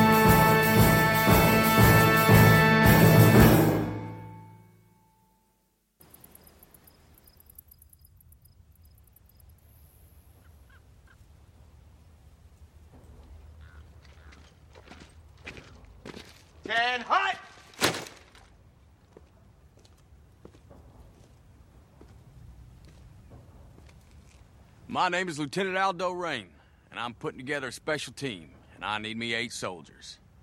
Eight Jewish American soldiers. Now, y'all might have heard rumors about the Armada happening soon. Well, we'll be leaving a little earlier. We're gonna be dropped into France dressed as civilians. And once we're in enemy territory, as a bushwhacking guerrilla army, we're gonna be doing one thing and one thing only killing Nazis. Now, I don't know about y'all, but I sure as hell didn't come down from the goddamn Smoky Mountains, cross 5,000 mile of water, fight my way through half of Sicily, and jump out of a fucking aeroplane to teach the Nazis lessons in humanity. Nazi ain't got no humanity. They're the foot soldiers of a Jew hating, mass murdering maniac, and they need to be destroyed. That's why any and every some bitch we find wearing a Nazi uniform, they're gonna die. Now, I'm the direct descendant of the mountain man Jim Bridger. That means I got a little engine in me. And our battle plan will be that of an Apache resistance. We will be cruel to the Germans. And through our cruelty, they will know who we are.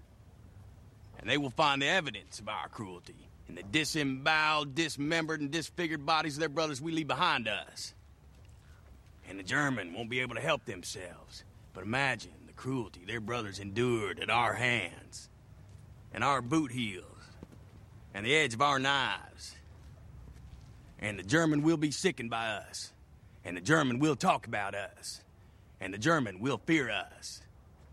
And when the German closes their eyes at night, and they're tortured by their subconscious for the evil they have done, it will be with thoughts of us that they are tortured with. Sound good? Yes, sir! So now we're now we'll get into stinger territory because that's always fun. Unless you Okay, have to so go, unless you got to go I- like now. I don't. I don't have to go, but remind me your format for Stinger for your because I've. It's been like two weeks since I've listened to your podcast. oh, stingers are just this is bullshit time. Oh, okay. This is bullshit time. Uh, so pretty much, um, because this movie's amazing, Django was I, Django was really good. I will say this: it's a really good. You definitely have to watch. It. It is totally worth watching. Um, Okay. So yes, but so what do you? So besides that, um, what movies are you looking forward to for 2013? Anything really good? Okay. So so get into this. Um, I like the Star Trek reboots, Okay.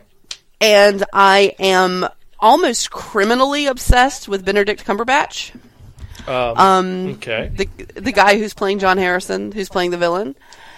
And so Who um, allegedly I'm, is not Khan, but I'm pretty sure he is Khan. I'm pretty sure he's Khan. I mean, the the John Harrison character in the original series is like a nobody. So you know, I, I he's going to be in Khan, and and he's doing something with like.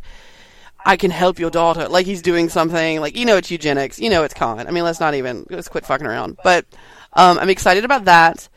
Um, technically, I'm excited about the second Hobbit. Um, I actually like the first Hobbit. Uh, I know a lot of people didn't. I didn't think it was as good as Lord of the Rings, but you know I still liked it.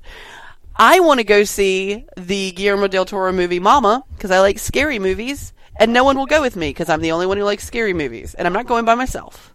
I thought it was good. Oh, you've seen all the movies I want to see. No, there's a lot of movies I've I, I haven't I haven't seen the new Arnold movie yet. Oh, so yeah, so you could go to that one on your own. I'm not a huge Arnold fan. What which is that? What is that? The Last Stand. Okay. But um, you have. I mean, I like The Hobbit too. I only had one issue with the movie, and it's so Okay. it's it shows how much of a geek I am because I watched the extended beforehand opening scene of Fellowship of the Rings when they go to the flashback. Right. Bilbo trips, falls, lands in the ground. He's trying to get up. He goes. He reaches his hand in the sand. What the? What's this? Finds the ring. This one. I'm. Oh look, there's Gollum clubbing a a goblin to death, and oh look, the ring falls out of his pocket. I'm gonna grab it. That was a little bit. That was a little bit sloppy. That was really sloppy. That, it's.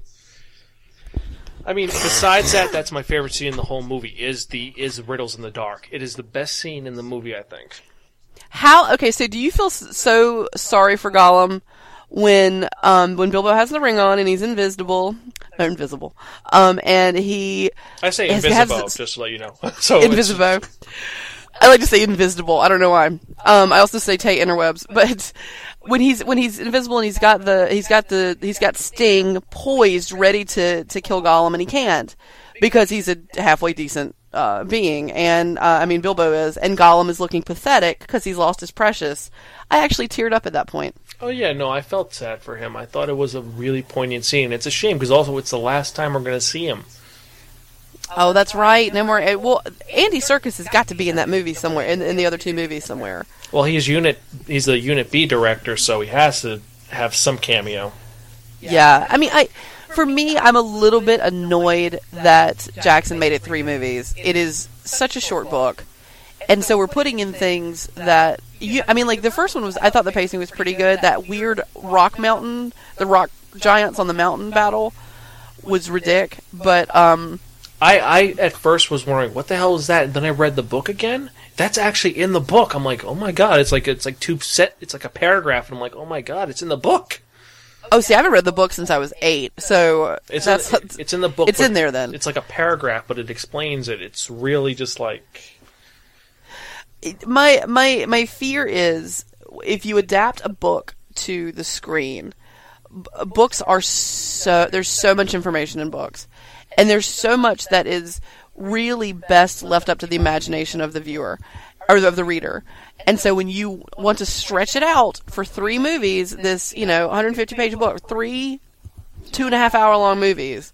It means you're going to be putting every single thing in there. And he's like, oh, I included things from the Silmarillion.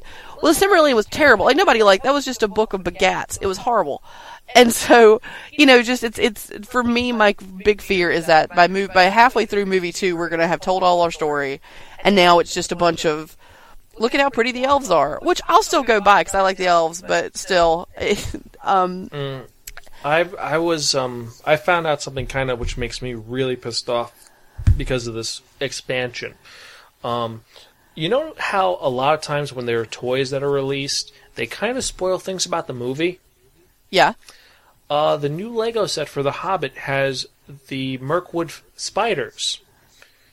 Uh, guess who is the one who saves the day? It's not Bilbo. Who saves the day? Legolas. Shut your face. That's ridiculous. That because this is the crowning achievement because that's when Bilbo gets into his own. Because Right. he actually saves the day. I mean, and they're gonna give it to Legolas because it's Orlando Bloom is really. he needs to be in a movie. Like he hasn't been in a movie in 20 years. Like he's like, oh well, I got my, I still got my elf ears, guys. Put me in, send me in, coach. Yeah. That's annoying. I don't like that. I mean, you certainly shouldn't shouldn't change that pivotal thing. I mean, Um, hopefully they just throw that away like they did with Liv Tyler, going to be at the uh, at the at the Battle of Helm's Deep.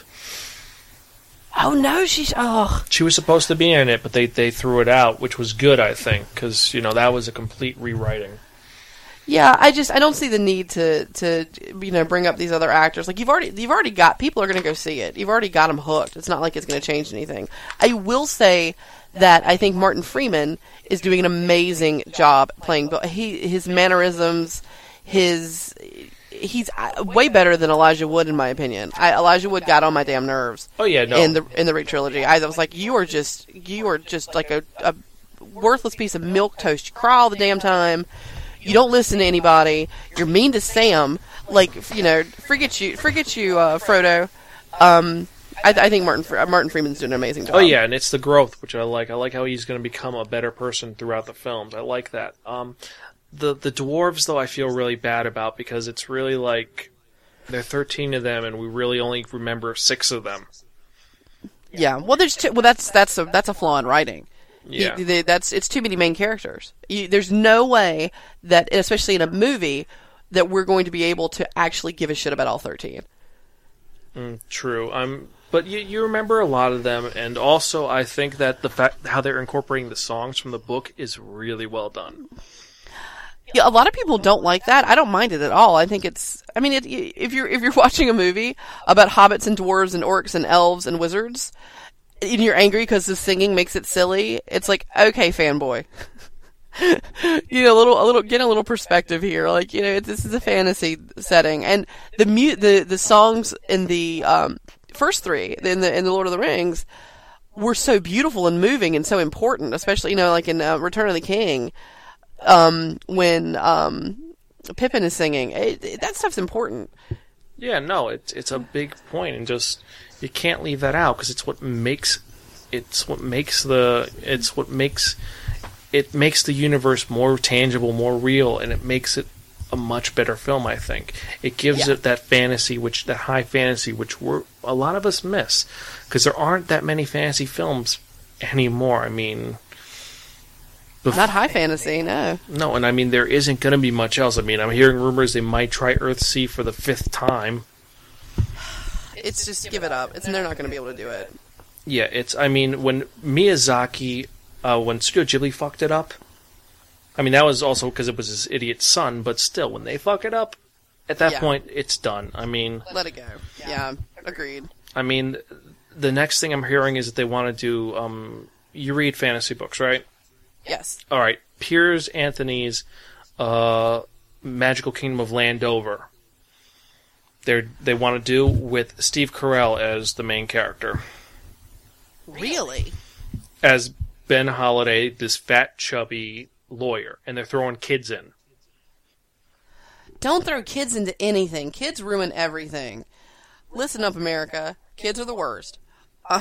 Mm, some things, not all things, because I know that's just my that's just my, my my personal political speech. Kids are the worst. But no, yeah, I that's that's that's odd casting. I mean, I love Steve Carell, but that seems uh, it seems iffy. Iffy. I'll have to wait to see what they do with that.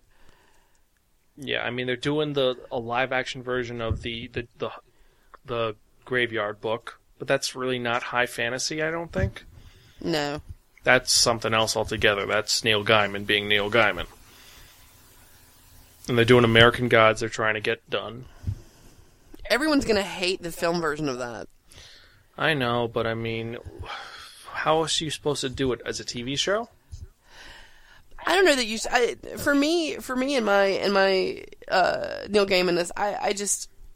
I don't. I don't necessarily know that they should ever do anything. I mean, just let him just just write, and we'll move on. Um, because for me, for me, his stuff is so good. I mean, could you imagine if they tried to do like a Sandman? They've been trying to do that for years. I've read so many scripts that have done that have the good idea with it. I mean, But visually, you can't do it. It's just you won't be. I mean, like you know, they'll throw Johnny Depp in it. I'd say the only way to do it is if you do animated. That's the only way it would work.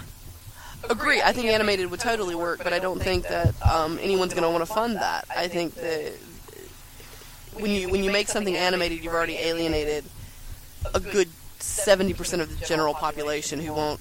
I ain't paying no money to go see no damn cartoon. Like eh, you've already lost half your audience, Yeah, it's going to end. especially if it's no- if it's adult oriented and, and kids aren't supposed to go. Yeah, it's going to end up like the Lady Death movie or Red Line. It's you, no one's going to see it. Yeah, yeah. Like I didn't see the Lady Death movie. Uh, it's it's. Mm, eh. I'm not a fan of Lady Death, but my friend's a huge fan of Lady Death and Evil Ernie, so he drugged me to see it. It was terrible. I like the I like the uh, action figures. Back when I was collecting action figures, I thought they were pretty well done. Clayburn Moore was making them and they was sculpting them, and they were pretty good. But I thought But Mc, yeah. I thought McFarlane was was collecting was sculpting them, but well, maybe so. I, I just maybe Cl- Clayburn Moore had something to do with the there was Purgatory and Lady Death and Dawn, And- yeah, and Dawn. Yeah, yeah. I that's from when I worked in a comic shop years ago. back in the day. Back when I I remember back when you had people who had lots of pockets, and Claremont drew way too much crap. You want to talk about pockets and pouches? You need to talk about Rob Liefeld. yep, I know. Yeah, I mean that's he's the pocket guy, but um, which no one ever takes anything out of the pouches. They're just pouches. But what what other dude? Have we covered all the movies that you're excited about? No, I mean there's a bunch. I mean, let's see now. Let's go through the the list. We got um, this month is done. Uh, you know, you have uh, next month. Parker's the only thing I'm. Well, no, Parker's the last thing this month I want to see. Yeah, that'll be good. I just like a Jason Statham movie. I just like to go with a bunch of women and we're like, we don't know what's happening, just we're watching it because it's good. Well, it's Jason Statham. Um, someone says I should watch Warm Bodies because it's supposed to be good. I don't. I That's I think okay, so that's that's an, I forgot about that one. I'm excited about that one because I I got into a huge Facebook fight like you do because I made the point that so uh, in media human beings create stories about things that scare them and then after they're done with the things that scare them they romanticize them and then they sexualize them so that they're no longer scary. And it happened like you know back when people were afraid of disease you know we had werewolves and vampires and so we wrote about them as being scary up until maybe you know 30 years ago. And so then they became something that was romanticized and Anne Rice and and and all those authors came out. And so it was okay to find them sexy. And then they went into the young adult versions where now younger like Twilight and that whole crowd. Like so now it's okay to even like like you know there's your hunky uh you know good guys in the book are vampires and werewolves and so now we have Warm Bodies, which I haven't read the book, but I've heard that in the book it's not necessarily a romance. But zombies are a big thing. They've been a big thing for the past 10 years. And they're they're supposedly supposed to represent our fear of commercialization and our loss of individuality.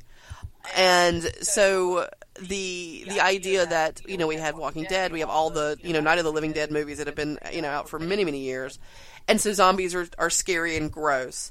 And then now they they're in fiction. There's been a lot. There have been a lot of books where zombies are sympathetic characters, and they're no longer gross. They're things. They're you know creatures you need to help, or you're trying to do whatever. And now we've got the young adult version where we've got a zombie who eats the brain of a guy who's in love with this girl, and for whatever reason, suddenly, you know, his love for her is going to bring his humanity back. And I just, I, I find that sweet and silly, and so I'll will actually like that movie. I know a lot of people will not give a shit about it, which I completely understand. I'm going to give it a chance because it looks intriguing, but I don't know. Zombies used to be my favorite monster, but they just, like you said, they're over commercialized, and and um, Romero and Tom Savini are rolling in their graves, which they have not even got into yet. I know Tom, like, Tom Savini's alive and well. I see him every year at Dragon Con, and he's amazing. I know. I love him. No, he no, he's he, he's awesome. I mean, I've met him. He's he's brilliant. Yeah, no, he's a great guy. I just you know. But yeah, it's it, it, it's it's getting you know that's the the next thing. I mean, you, you never thought there'd be a, a, a zombie romantic comedy where the zombie is part of the romance, and like nope, here it is. So what's next? Like next now we have to come up with a new thing that scares us. Well, werewolves w have failed horribly, unfortunately, and they're never going to get a good one done. No, no, it's a, it's a hard thing to do. I mean, unless you're just looking for campy horror, like the actual werewolf transformation is is Yeah, they, it's it's very difficult to do. yeah, it's it's they have to get a good one. I really want to see a good werewolf movie, and I mean, like American Werewolf in London level good. Yeah, keep keep dreaming. Now werewolves are just sexy like beefcake characters. They're, ne- they're they'll they'll never make them scary again. We do not speak of that movie. and that's why the Lost Boy episode title is going to be David and Michael will beat the shit out of Edward nine times out of ten. It's so funny to me the the rage and anger about about that whole series. I just find it's it's because people either so love it or they so hate it. But you have to admit that's completely true. Michael and Edward and David would beat the shit out of Edward any day of the week. well, certainly, but Edward wouldn't be fighting with them. no, he tried to make out with them, and then Jacob would. he sh- definitely well, they weren't making out with anybody, so well, well, they were they were David, striking out. David was trying to hit on the one girl star until she just. Oh yeah, Jami Gertz. Yep. Yeah, God, that was such a good. Lost Boys is a good movie. the sequels were not bad. I didn't see any of the sequels. The frog, to check them out. the Frog Brothers come back. I love the Frog. Brothers. Well, Brothers. actually, one of the Frog Brothers, because the other one turned the non Corey Feldman or did Corey Feldman turn? the not Feldman. Okay, the unfeldman. I just call him the Feldman. That's that's how you relate to the Coreys. One's the Feldman, The other one is the not Feldman. the not Feldman. Uh, Corey Haim. Uh, it's a shame. You were I know.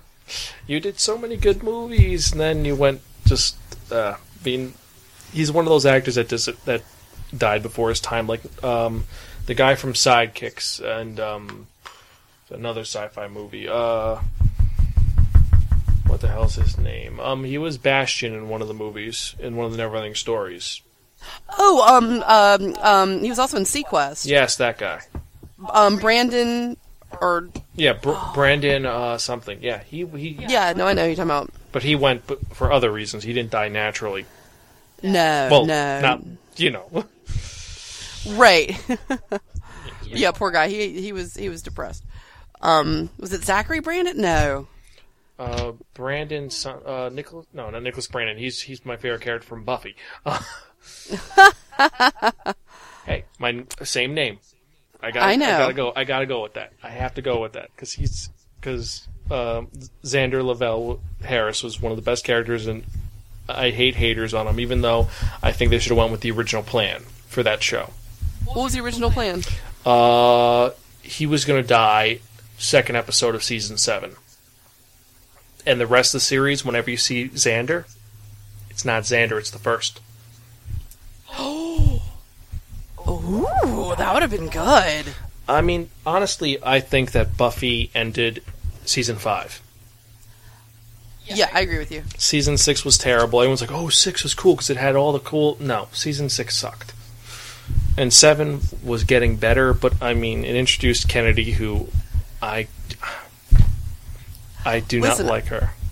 I I am a huge Whedon fan and I love the Buffyverse. I hate Buffy. I absolutely hate the character of Buffy. I thought she was useless. It was always about the white hats. It was always about um, you know, Angel and then I cuz I liked the Angel spinoff.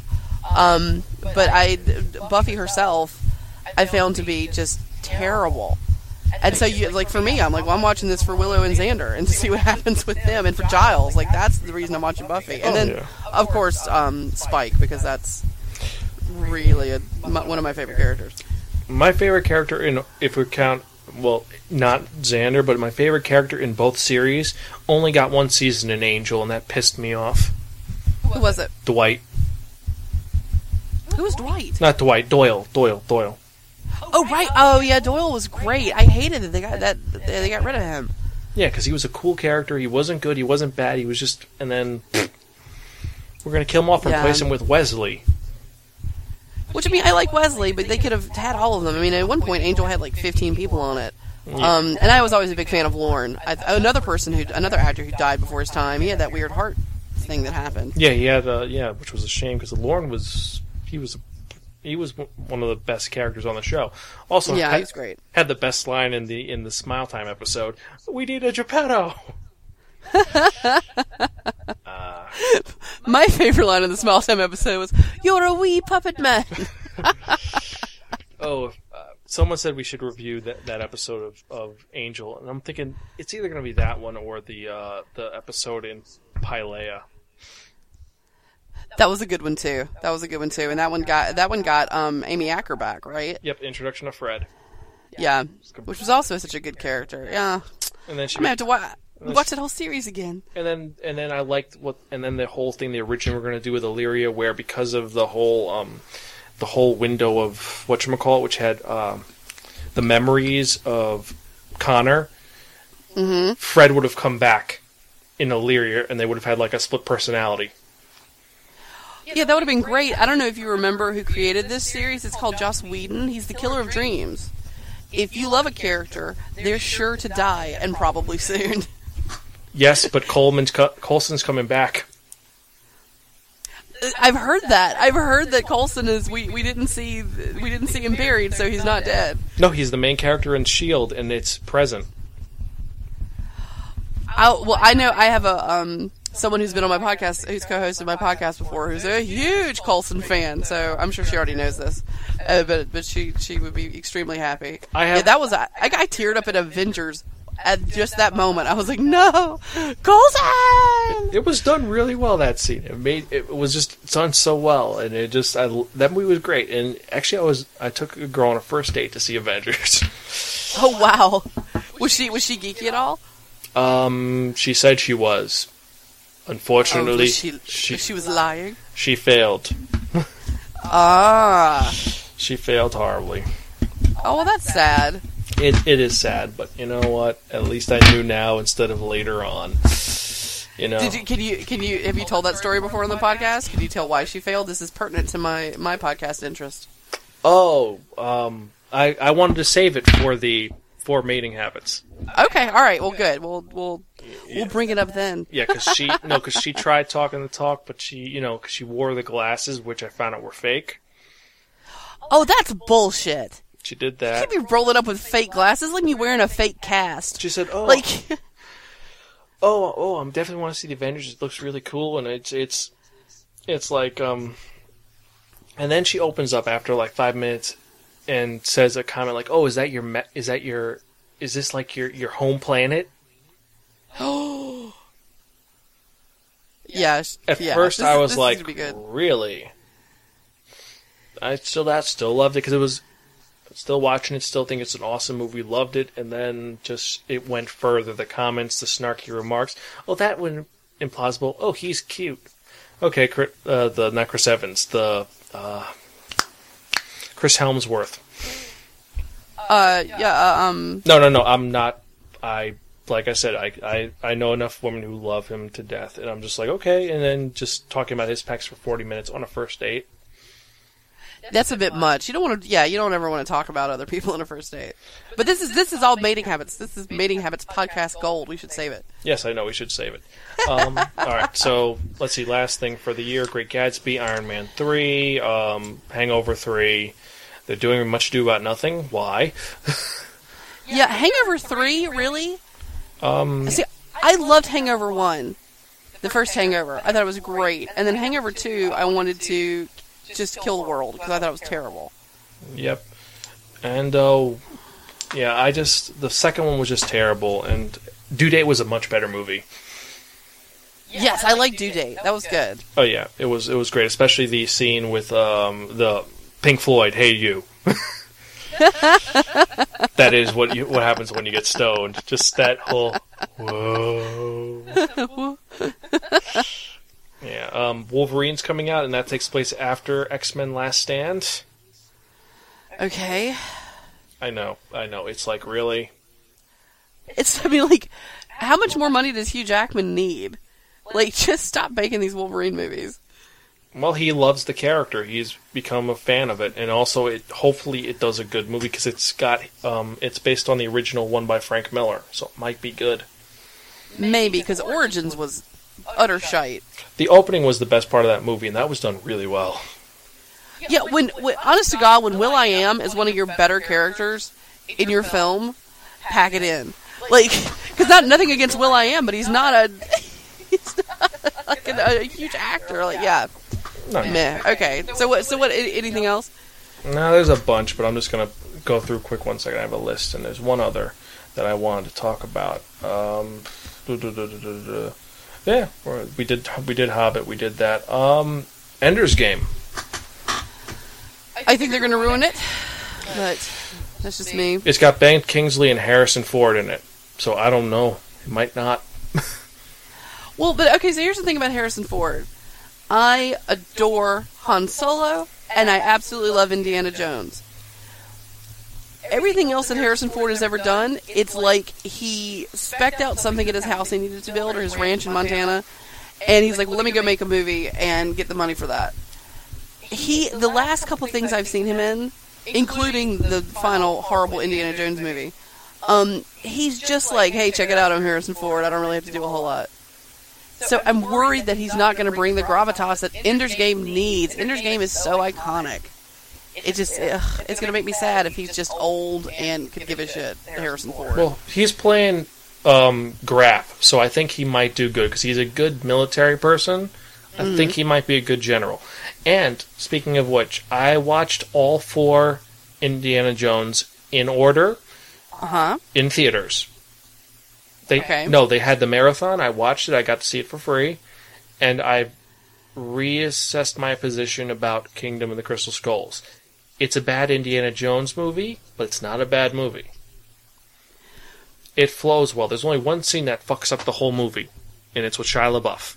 The only thing that fucks up the movie. The rest of the movie is okay. You can you can get past it because think about it.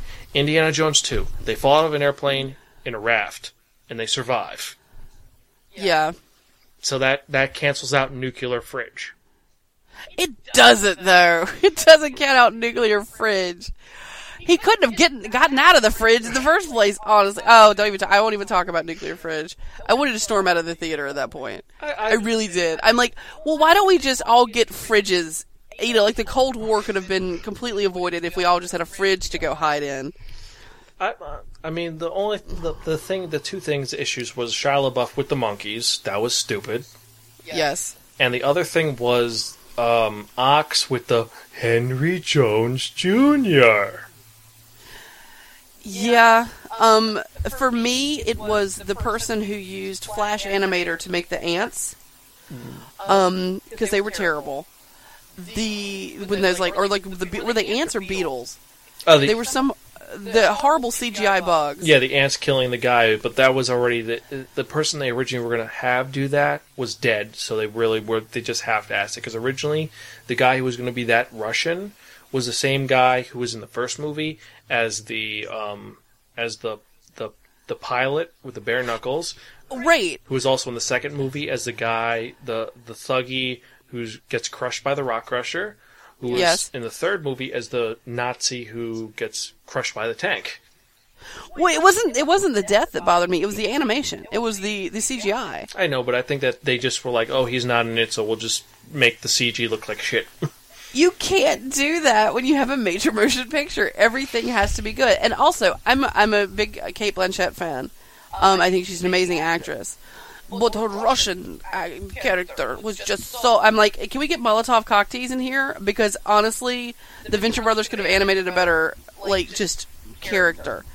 I mean, you know, and she has the black hair, and I kept expecting her to, you know, suddenly turn to the camera and Stolichnaya vodka is the best vodka you can buy. Like it was just so heavy-handed. The whole movie was ham-handed to me. I don't. The concept was fine. I thought he was too old. Animation was bad, and and a lot of the a lot of the acting was heavy-handed.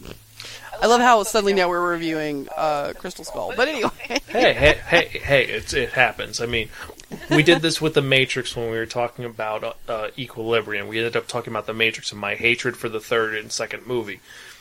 I, I agree with you fully. Yeah. Yeah, because I was like, "Oh, it's a, oh, the second movie was awesome." Like, okay, two thirds of the way in the movie, you have a montage sequence, which would have been a trailer for the third movie, but it's not.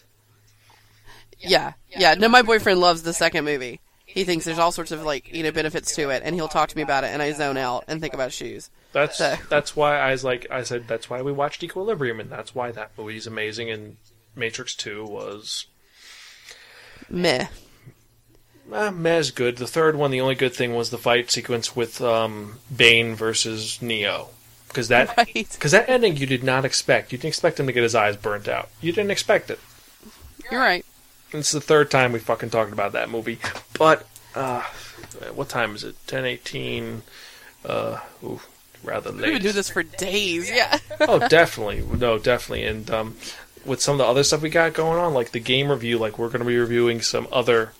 Uh, we're doing real games. What are real? We're- I mean, what do you mean real games? We're going to be reviewing Cards Against Humanity. Oh, That's a good game. Oh yes, and I heard there's a new version coming out, expansion pack three. Ooh. With when when Obama was voted for president, I dot dot dot. Nice. Oh, speaking of which, I know, and I'm also I've also voted for him. My coworker is a huge anti. It's just horrible. An anti-Obama person. Uh, yeah, and rants like for 40 minutes, and I'm like, She, they must hate life because uh, he won. So whatever. I just I just smile and nod and just go, uh huh, uh huh, uh huh. Oh, you can. I'm gonna stop uh, recording right about. No. All right. So you want me to turn mine off? I do.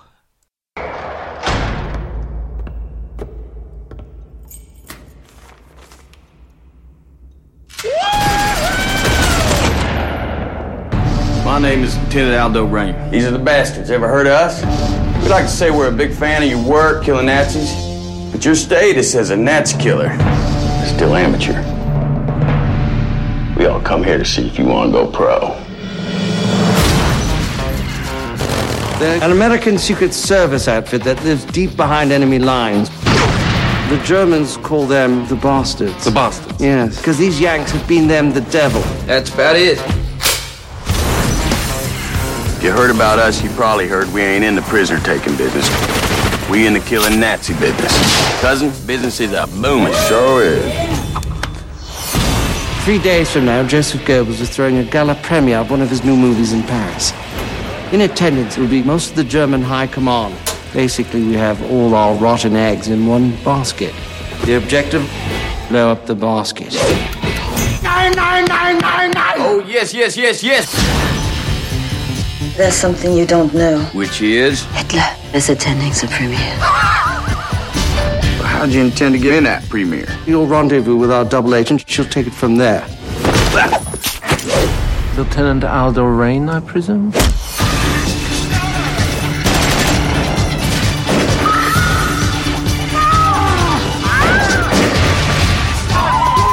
Das ist das Geräusch meiner Walther, die direkt auf ihre Hoden gerichtet ist. Dann sind wir zu zweit. Und ab jetzt sind wir zu dritt. Wait that nice.